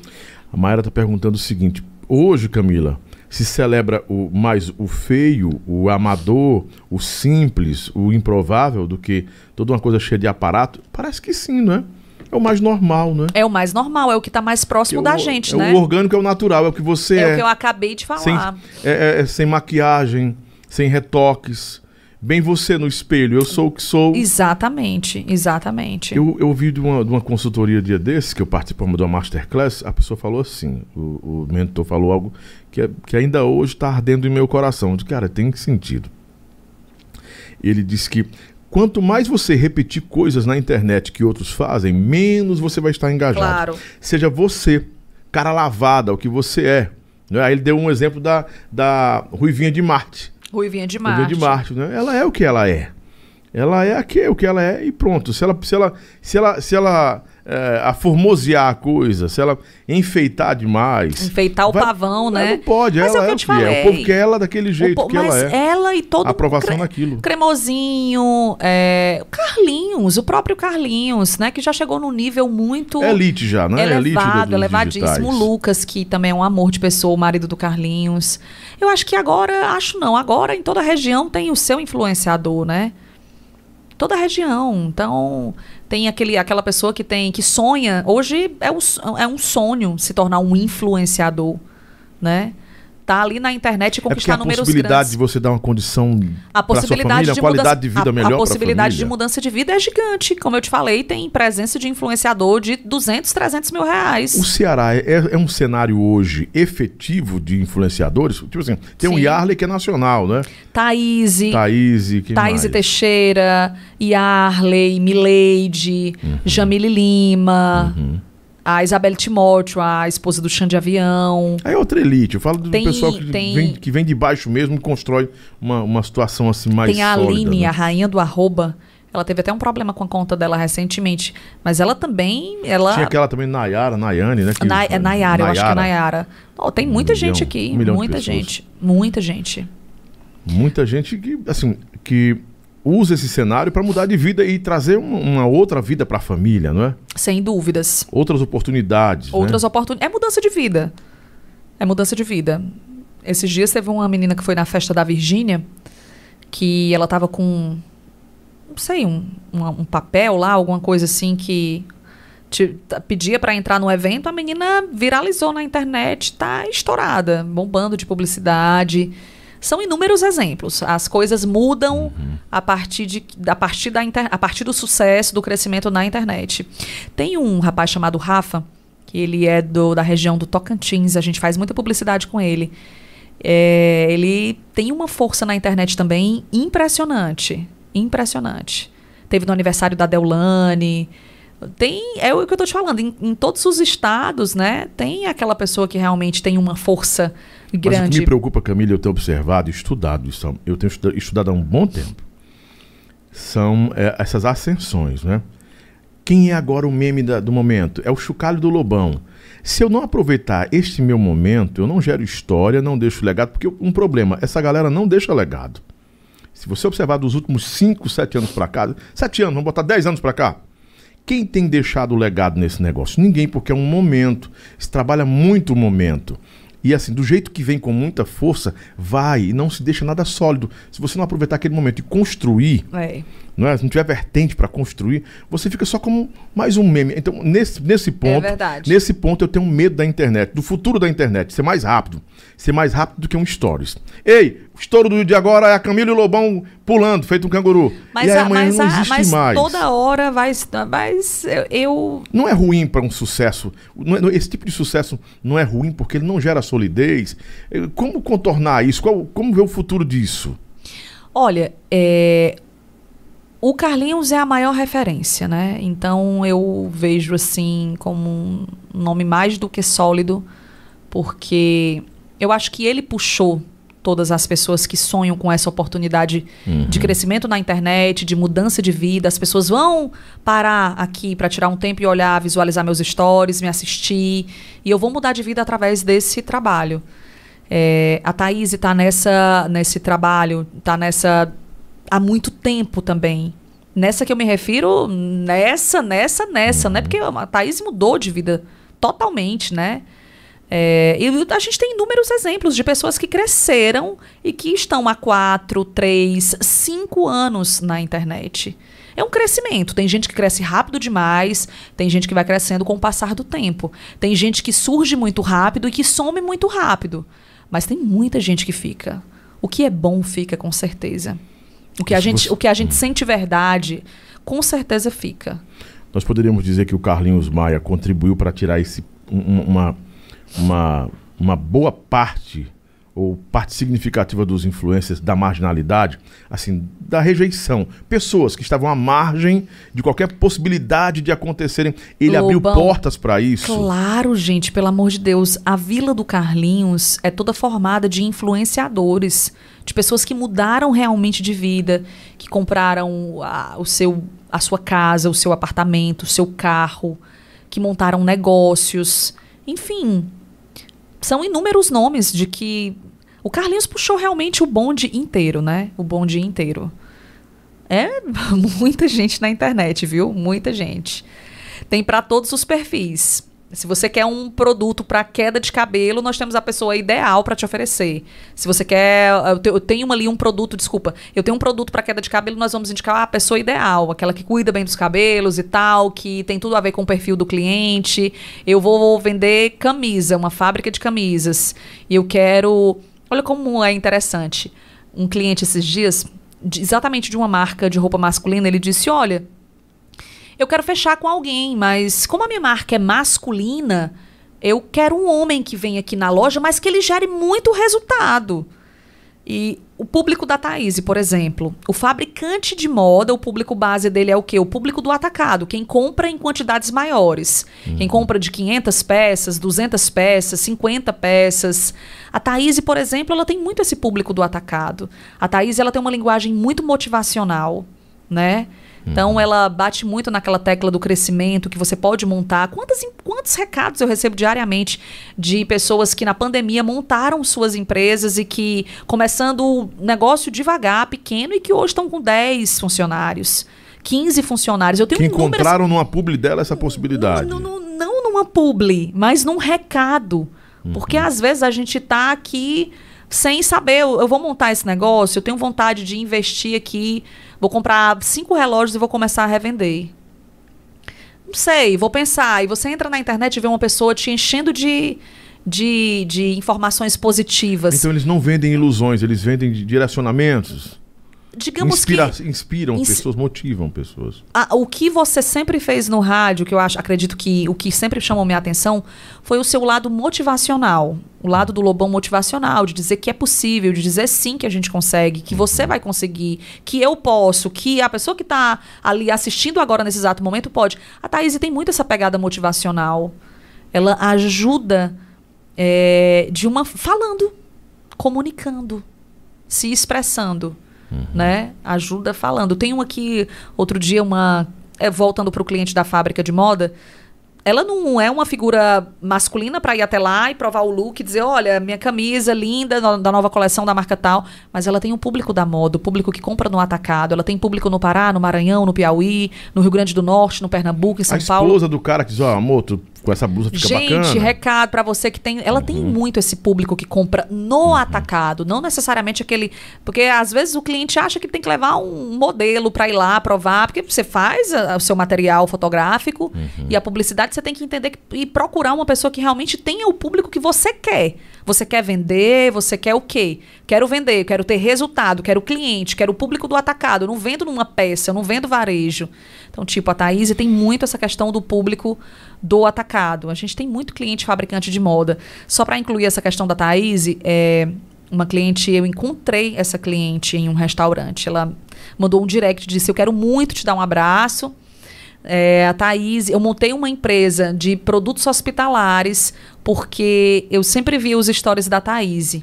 Eu saí de uma empresa, tinha um determinado valor e estava nessa de ficar em casa com o dinheiro e tirando daquele valor todo mês para ir sobrevivendo ou montar um negócio. E a Thaís, naquele momento, foi uma inspiração para mim. Eu queria muito te dar um abraço que você repassasse. A gente tirou uma foto e eu me lembro que eu mandei para Thaís. Então, histórias assim a gente vê diariamente. Diariamente. A internet é, ajuda muita gente também. Tudo tem seu lado positivo e seu lado negativo, né? Gera emprego também, muito, Muito, muito emprego. né? muito. Muitos empregos. Quantas na pessoas trabalham com o Carlinhos Maia, gente? Quantas pessoas dependem daquele influenciador, do seu trabalho, do serviço, enfim, desde tudo, né? Segurança, assessoria, enfim. O influenciador é trata-se de um mega empresário. Mega empresário, pode ter Esse certeza. seu envolvimento com a internet não tem distanciado você da sua raiz, que é o rádio? Sim. E pode, Sim, no me futuro, distanciou, me distanciou bastante até o futuro momento de dar um comprometer essa sua, sua conexão com o rádio? Olha, o futuro eu tô nessa depois a gente depois do que aconteceu com a Marília Mendonça, a gente dá uma pausa assim para refletir mesmo. Então, eu a gente se preocupa com o futuro, óbvio, como é que vai ser amanhã, né? Mas a gente tem que viver o hoje. Eu acho sim que me atrapalhou bastante, mas a gente está tentando, eu estou tentando reverter isso de uma forma positiva, né? Que são os nossos novos quadros, é, as ações feitas na rua de uma forma mais próxima do ouvinte, de uma forma mais próxima com o público, com o povo. A gente vai, claro, isso com certeza, até porque é, tipo, tem evento que eu mesma gosto de participar, uma inauguração de uma loja que foi pela manhã e eu não tive como estar lá na rádio, porque eu vou nesse evento, então eu tô bastante, né, empenhada em dar uma uma bombada, mas uma bombada grande Até porque o a rádio, partir o dos rádio ainda próximos é a dias. plataforma que ele impulsiona para outros Com negócios, né? certeza, com certeza. O rádio é, o rádio é rádio, né, Lobão? O rádio Uhum. É mágico desde a minha primeira entrada nele, né? A forma como eu, Camila, entrei no rádio, tudo foi muito mágico. Então, é, eu não tenho todos os influenciadores que vêm à Fortaleza, eu quero ir lá na rádio, hein? Eu quero, eles têm essa vontade de ir na rádio. A Thaís está fazendo um bazar agora e ela sabe que o público do bazar também é o público da rádio, né? Além do público que acompanha pelo rádio, nós ainda temos um, um lado muito positivo que são a questão dos ônibus. Nós temos dois mil ônibus todo dia ouvindo a rádio. Então isso é muito positivo. Ela foi lá na rádio para falar do bazar dela, mesmo tendo uma audiência de 600 mil pessoas assistindo os stories dela diariamente. É surreal. Surreal. É surreal. Surreal total. O Enoque Salles, vou pegar minhas últimas aqui do Superchat, disse, pergunta, Leonardo, Leonardo Lobão, por que que acabou a 102 FM? Pergunta para Camila, o que foi que resultou no, no fim dessa rádio? Por que, que acabou a 102? Mas foi a mudança lá para nós fomos nós migramos da 102.3 para 91.3. A 102.3 foi para para Logos, né? E nós ficamos com a frequência, a sintonia 91.3 que se transformou em A3 FM. É, tá respondido. foi isso Tá, mesmo. tu tava também nesse barco. Sim, tava. Ah, Tem que deixar você falar. O povo tá perguntando para você. Vou deixar você, você falar aí para para que o povo saiba, né? Camila, qual é o, o que você espera do futuro agora? Já que você vive o digital e o que, que você está esperando do futuro? Quais são os seus planos? Ainda estamos em um período pandêmico, muita coisa está acontecendo, É, muita graça- mudança. É, muita mudança. você se mas- afastou mais do forró, está mais distante do forró. Não é nem que eu aconteceu? tenha me afastado do forró, né? Eu até fui um forró esses dias aí, viu? Uhum. Mas não é nem que. Não sei se foi um, um afastamento do forró. Gosto muito do povo do forró. Deu uma pausa, não, né? Não vejo como um afastamento ou pausa. Eu acho que a, a situação é, dessa crise do coronavírus, eu acho que para todo mundo foi uma. Não sei se foi a palavra, se foi um, afastata, um afastamento, né? Mas eu acho que para todo mundo foi assim também. Claro que para uns, bem mais, né? Porque realmente tem aquelas pessoas que são assídua, né? 100% no forró. Então, é, eu sempre que encontro as pessoas que eu tive a oportunidade de conhecer através do forró, Ave Maria, eu quero muito bem. Desde as, as amigas até os empresários, enfim, os artistas. O que eu espero é que as coisas voltem é, ao normal, que essa crise realmente acabe definitivamente Amém. e que a gente possa ter portas abertas para todos nós, trabalhar, fazer a nossa parte e seguir a nossa vida, vivendo um dia de cada vez, principalmente vivendo hoje. Para encerrar, você vive no mundo digital, no mundo das celebridades, no mundo do rádio. Existe amizade nesse mundo, nesse mundo digital, nesse mundo do- da mídia? As amizades verdadeiras são construídas? Ou é muito de maquiagem, ou é muito da publicidade que se passa? Olha, eu nunca fui de forçar barra com ninguém. Tá? Nunca. Nunca, nunca gostei de forçar barra com nenhuma celebridade, com nenhum influenciador. Cansei de trazer celebridade para Fortaleza e não ver. Não porque aquela a celebridade deu trabalho de alguma coisa, ou. Não, pelo contrário, mas eu sempre fui assim. muito tranquila. É, quantas mensagens eu já recebi? Ah, não, a gente não vai se ver e tal. Eu sempre fui muito. é, a palavra certa mesmo é essa. Discreta. Discreta. Tranquila, discreta na minha. E eu acho que toda a amizade é construída. Toda. Seja a minha com o Lobão, a minha com qualquer pessoa que tenha 2 milhões, 1 um milhão, que seja famosa no Brasil inteiro, ou que seja famosa só aqui em Fortaleza. Eu acho que tudo é construído, não importa. Não, não acredito nessas amizades momentâneas, não, tá? Que, ai, fechei um trabalho com fulano, pronto, fulano é meu amigo. De jeito nenhum. De jeito nenhum. Não acredito não nessas amizades assim da noite pro dia, não. Mas que a gente pode se tornar, querer bem, gostar e ser amigo de, de um influenciador, lógico, claro. Claro, conheço muitos, de ouvir histórias, de compartilhar momentos bons, momentos ruins. Mas eu não acredito nessas amizades assim forçadas, não. E eu não compacto dessa ideia também. Amizade fazer- forçada comigo não rola. Não rola. Vamos fazer o nosso, nosso ping-pong com a Camila pra gente terminar, porque ela também já tá meio cansadinha. Umas três horas de fala já? Mais ou Meu menos. amor, né? tem que respeitar. Eu tenho, eu tenho, eu tenho lugar de fala com você por sua permissão, então eu aproveito Comunicando mesmo. É. Lobão, Lobão, Lobão. João Paulo tá dizendo o seguinte: João Paulo Vampeta disse boa tarde, Lobão, boa tarde, Camila Carla. Boa Vocês tarde, dois estão tarde. dando um uma grande aula pra gente através da internet. Sou fã número um de vocês. Estarei na torcida. É, da- na, na torcida. Na decoração para o crescimento de vocês. Uma torcida de coração. Ah, porque foi. Obrigado. Torcida de coração. De, é, o que foi? Desliguei aqui meu Ah. carregador, o teu carregador. Não, tudo Não bem. Tá carregando. Ao vivo, hein? É, ao vivo tem que ser assim mesmo. É. Pronto, pois deixa, deixa aí que vai Ixi, dar. Tá piscando aqui. Vai dar certo. Não, Será vai dar tá certo. deu certo, deu certo. Babado? Dá nada, não deu babado nenhum, não, né? Vamos lá, a- as, pergu- as meu ping-pong com a Camila. Vida, em uma palavra, como se resume pra você? Olha, a vida, a vida é o presente do Senhor para cada um de nós, então que a gente possa viver Fé.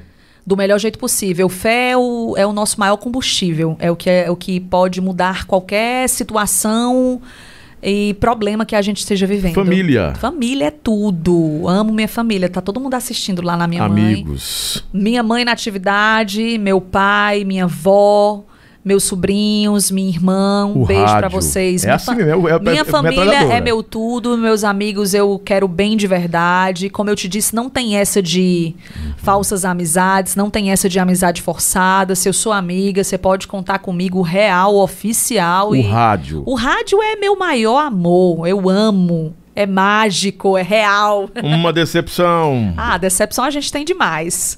Os, os, os truqueiros, as truqueiras por aí, a gente vive de decepção também, porque nem tudo são flores, né? Uma Uma, cruzeta. cruzeta. Uma ah, treta. Uma treta só no passado. Não sou dessas de treta, não, viu? Mas também não sou de ficar caladinha, não. O coração. Coração tá tranquilo, maravilhoso, leve, tranquilo. O bom é assim. A saúde. A saúde, estou em busca de saúde, de qualidade de vida. Fiz redução de estômago há quatro meses, emagreci até agora 33 quilos e pretendo emagrecer 60. O bolso. Tá bem? Tá o rica? bolso não, claro que não. Rica de saúde, rica de fé, que isso é o mais importante. O bolso a gente está tentando pagar aí as contas para dar tudo certo. A ficar bem. internet. A internet é o maior veículo de comunicação, não adianta. Tem estourado muita gente, cancelado muita gente e salve-se quem puder. Deus. Deus é tudo, absolutamente tudo. Deus acima de tudo. Deus é é, é o nosso alicerce, é a nossa base principal para absolutamente tudo, né? Tudo. Quem não entraria na sua casa hoje? Pra sentar-se com você? Quem não entraria? Uma eu não levo não- todo não mundo pessoa- na minha casa. Amém, já respondeu. Eu não Nem levo todo entra mundo na minha sua casa. Nem todo mundo senta-se à sua mesa. Isso é de, seletiva. fo- de forma nenhuma. Muito seletiva mesmo. Muito seletiva. Ninguém entra na minha casa assim. Como eu te disse, eu não, não acredito nessas amizades rápidas, eu não acredito nessas amizades da noite pro dia, e eu também não levo. Eu não, levo, na verdade, quase ninguém na minha casa. Forró. Forró é minha paixão, eu sou apaixonada por forró. Apaixonada. Apaixonada. Amo, amo forró assim, forró nas veias mesmo. Sou apaixonada por forró. Zequinha Aristides. Zequinha Aristides é um pai, um cara assim. é, nunca vi nada igual. Um ser humano ímpar, diferente dos iguais. tem que respeitar Zequinha, porque Zequinha é Zequinha. Um cara de um coração gigante, entendeu? Que tá sempre à disposição ali e que por muitas vezes ele não sabe nem dizer não, viu? Piseiro. O piseiro é a tendência, né? A gente Uhum. ama de verdade. Piseiro é vida. Piseiro tá bombando e eu amo, assim. A gente vê tantos nomes novos no piseiro que a gente fica surpresa, né? Mas fulano do piseiro, a Camila do piseiro, não sei. Mas é muito bom. É um algo assim, é um ritmo realmente. É ritmo que chama? É. O segmento. forró, é forró. Mas o piseiro deu uma, um up, né? Deu um assim, upgrade é total. algo. É verdade. Eu Camila Carla por Camila Carla, como se define? Quem Olha, é Camila Carla? Eu sou. Eu sou é, apaixonada pelo rádio. Eu. Se eu não puder te ajudar, eu não vou te atrapalhar. Uhum. Então. Não gosto dessas amizades assim. Acredito que seja por isso que eu vejo muita gente, né, que fulano era amiga, tipo, de amizade de internet já brigou ali. Então eu sou muito, eu tenho uma, a minha a minha personalidade, o meu jeito de ser é algo que, sinceramente, eu mudaria sim alguns detalhes, alguns detalhes, mas eu ainda continuo compactuando dessa ideia de ser mais rese- reservada, discreta com muitas coisas, buscar sempre ficar na minha. Eu acho que isso faz toda a diferença para que a gente tenha, principalmente, paz, né? Principalmente paz, porque tem muita gente na internet que não tem paz. É, diz que é amigo do fulano, mas no fundo tá ali, não foi amigo, e aquela loucura toda que tira a pessoa do sério, né? Tira a pessoa do sério. Não é que ela seja politicamente correta, mas ela sempre Não, foi, de forma nenhuma, foi pelo discreta contrário. e muito polida. Eu aqui já agradeço a você, sou eu que deixo claro que eu tenho um Obrigada. grande respeito por você. Eu também amor tenho uma- um- de- você sabe disso. Você, A você é minha irmã. recíproca né? é real, respeito, Oro admiração. muito por ela, ela sabe que eu oro de mim. verdade. Oração Quem nunca é tá aqui. demais. Orem por mim. Oração nunca é demais. amém. Oração nunca é demais. Deus e esse é o melhor abençoe. presente que nós podemos dar Amém. alguém. É orar por você me ela. deu um presente vindo aqui hoje Ah, no meu meu amigo, humilde programa. o Você ainda vai presente- ouvir falar muito desse programa Ah, por aí. eu, tenho, eu tenho certeza disso. Eu tenho Amém. certeza disso. Quando eu Amém. cheguei, que eu vi o estúdio, disse, rapaz, esse Lobão é muito caprichoso, viu? Porque a gente Amém. vê aí podcast que a galera não liga muito pra imagem que tá oferecendo ali, Sim, que tá sim. passando. E tudo lindo, tudo maravilhoso, tudo organizado, tudo no devido lugar.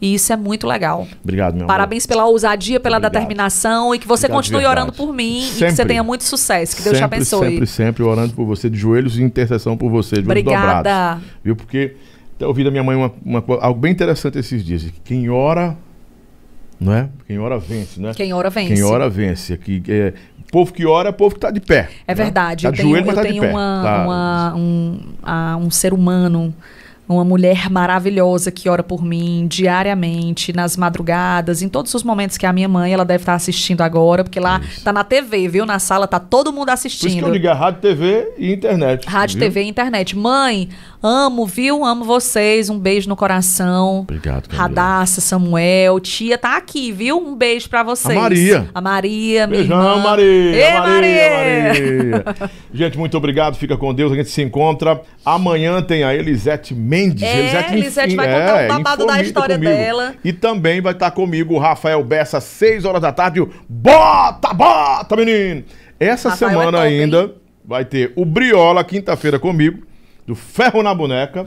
E ainda tem Luan Andrade Banda Loba. Eita, mas É, também é só sexta-feira, viu? estouro, né? Aí vem João Inácio Júnior na semana que vem, já estamos organizando aí, Deus, rapaz, é quero muita assistir. coisa aí. E o meu Padinho vai estar aqui também. Tem mais gente, eu acho que eu me esqueci. Eu aqui, não também. foi, não? Olha, Lobão, eu sou Acho muito fã do João Inácio Júnior. João, o João é maravilhoso. Muito, o cara é muito fera. João é maravilhoso. Passar minha agenda para vocês aqui. Já tá tudo ok? Respeita a agenda dele, bebê. É, e tem mais gente. Eu vou trazer o Zequinha Aristides aqui, porque ele tá meio. meio Zequinha, você venha, traga, viu? traga. Vem aí no programa do Lobão Felipe Amorim, Vicente Neres, Zequinha Aristides, Mara Pavanelli, Isaías CDs, Carlos Aristides, muita gente boa que vai estar. Mari Fernandes já está fechada com a gente também aqui. Cláudio Melo, o Cláudio Melo vai estar aqui também. Cláudio Melo, gente fina, show, gente do show boa. business, né? E a gente É, deixa aquele abraço. E Cláudia Mariano vai estar comigo amanhã. Amanhã? Não, quarta-feira. É. Quarta-feira tem Cláudia Mariano, Mariano, homem do balança, balança, neném. É. Ah, canta demais, né? Canta demais. É. E tem uma surpresa quarta-feira que eu vou confirmar e passo pra você também, tá bom? Beijo no coração, fica com Deus, todos da rede PopSat de rádios. Um beijão, Tchau, grande rede, a nossa TV também, tá transmitindo a gente aí. E você pela internet, é rádio, TV, internet juntos. Obrigadão, tchau, tchau. Bora, simbora. Corta, meu pitu.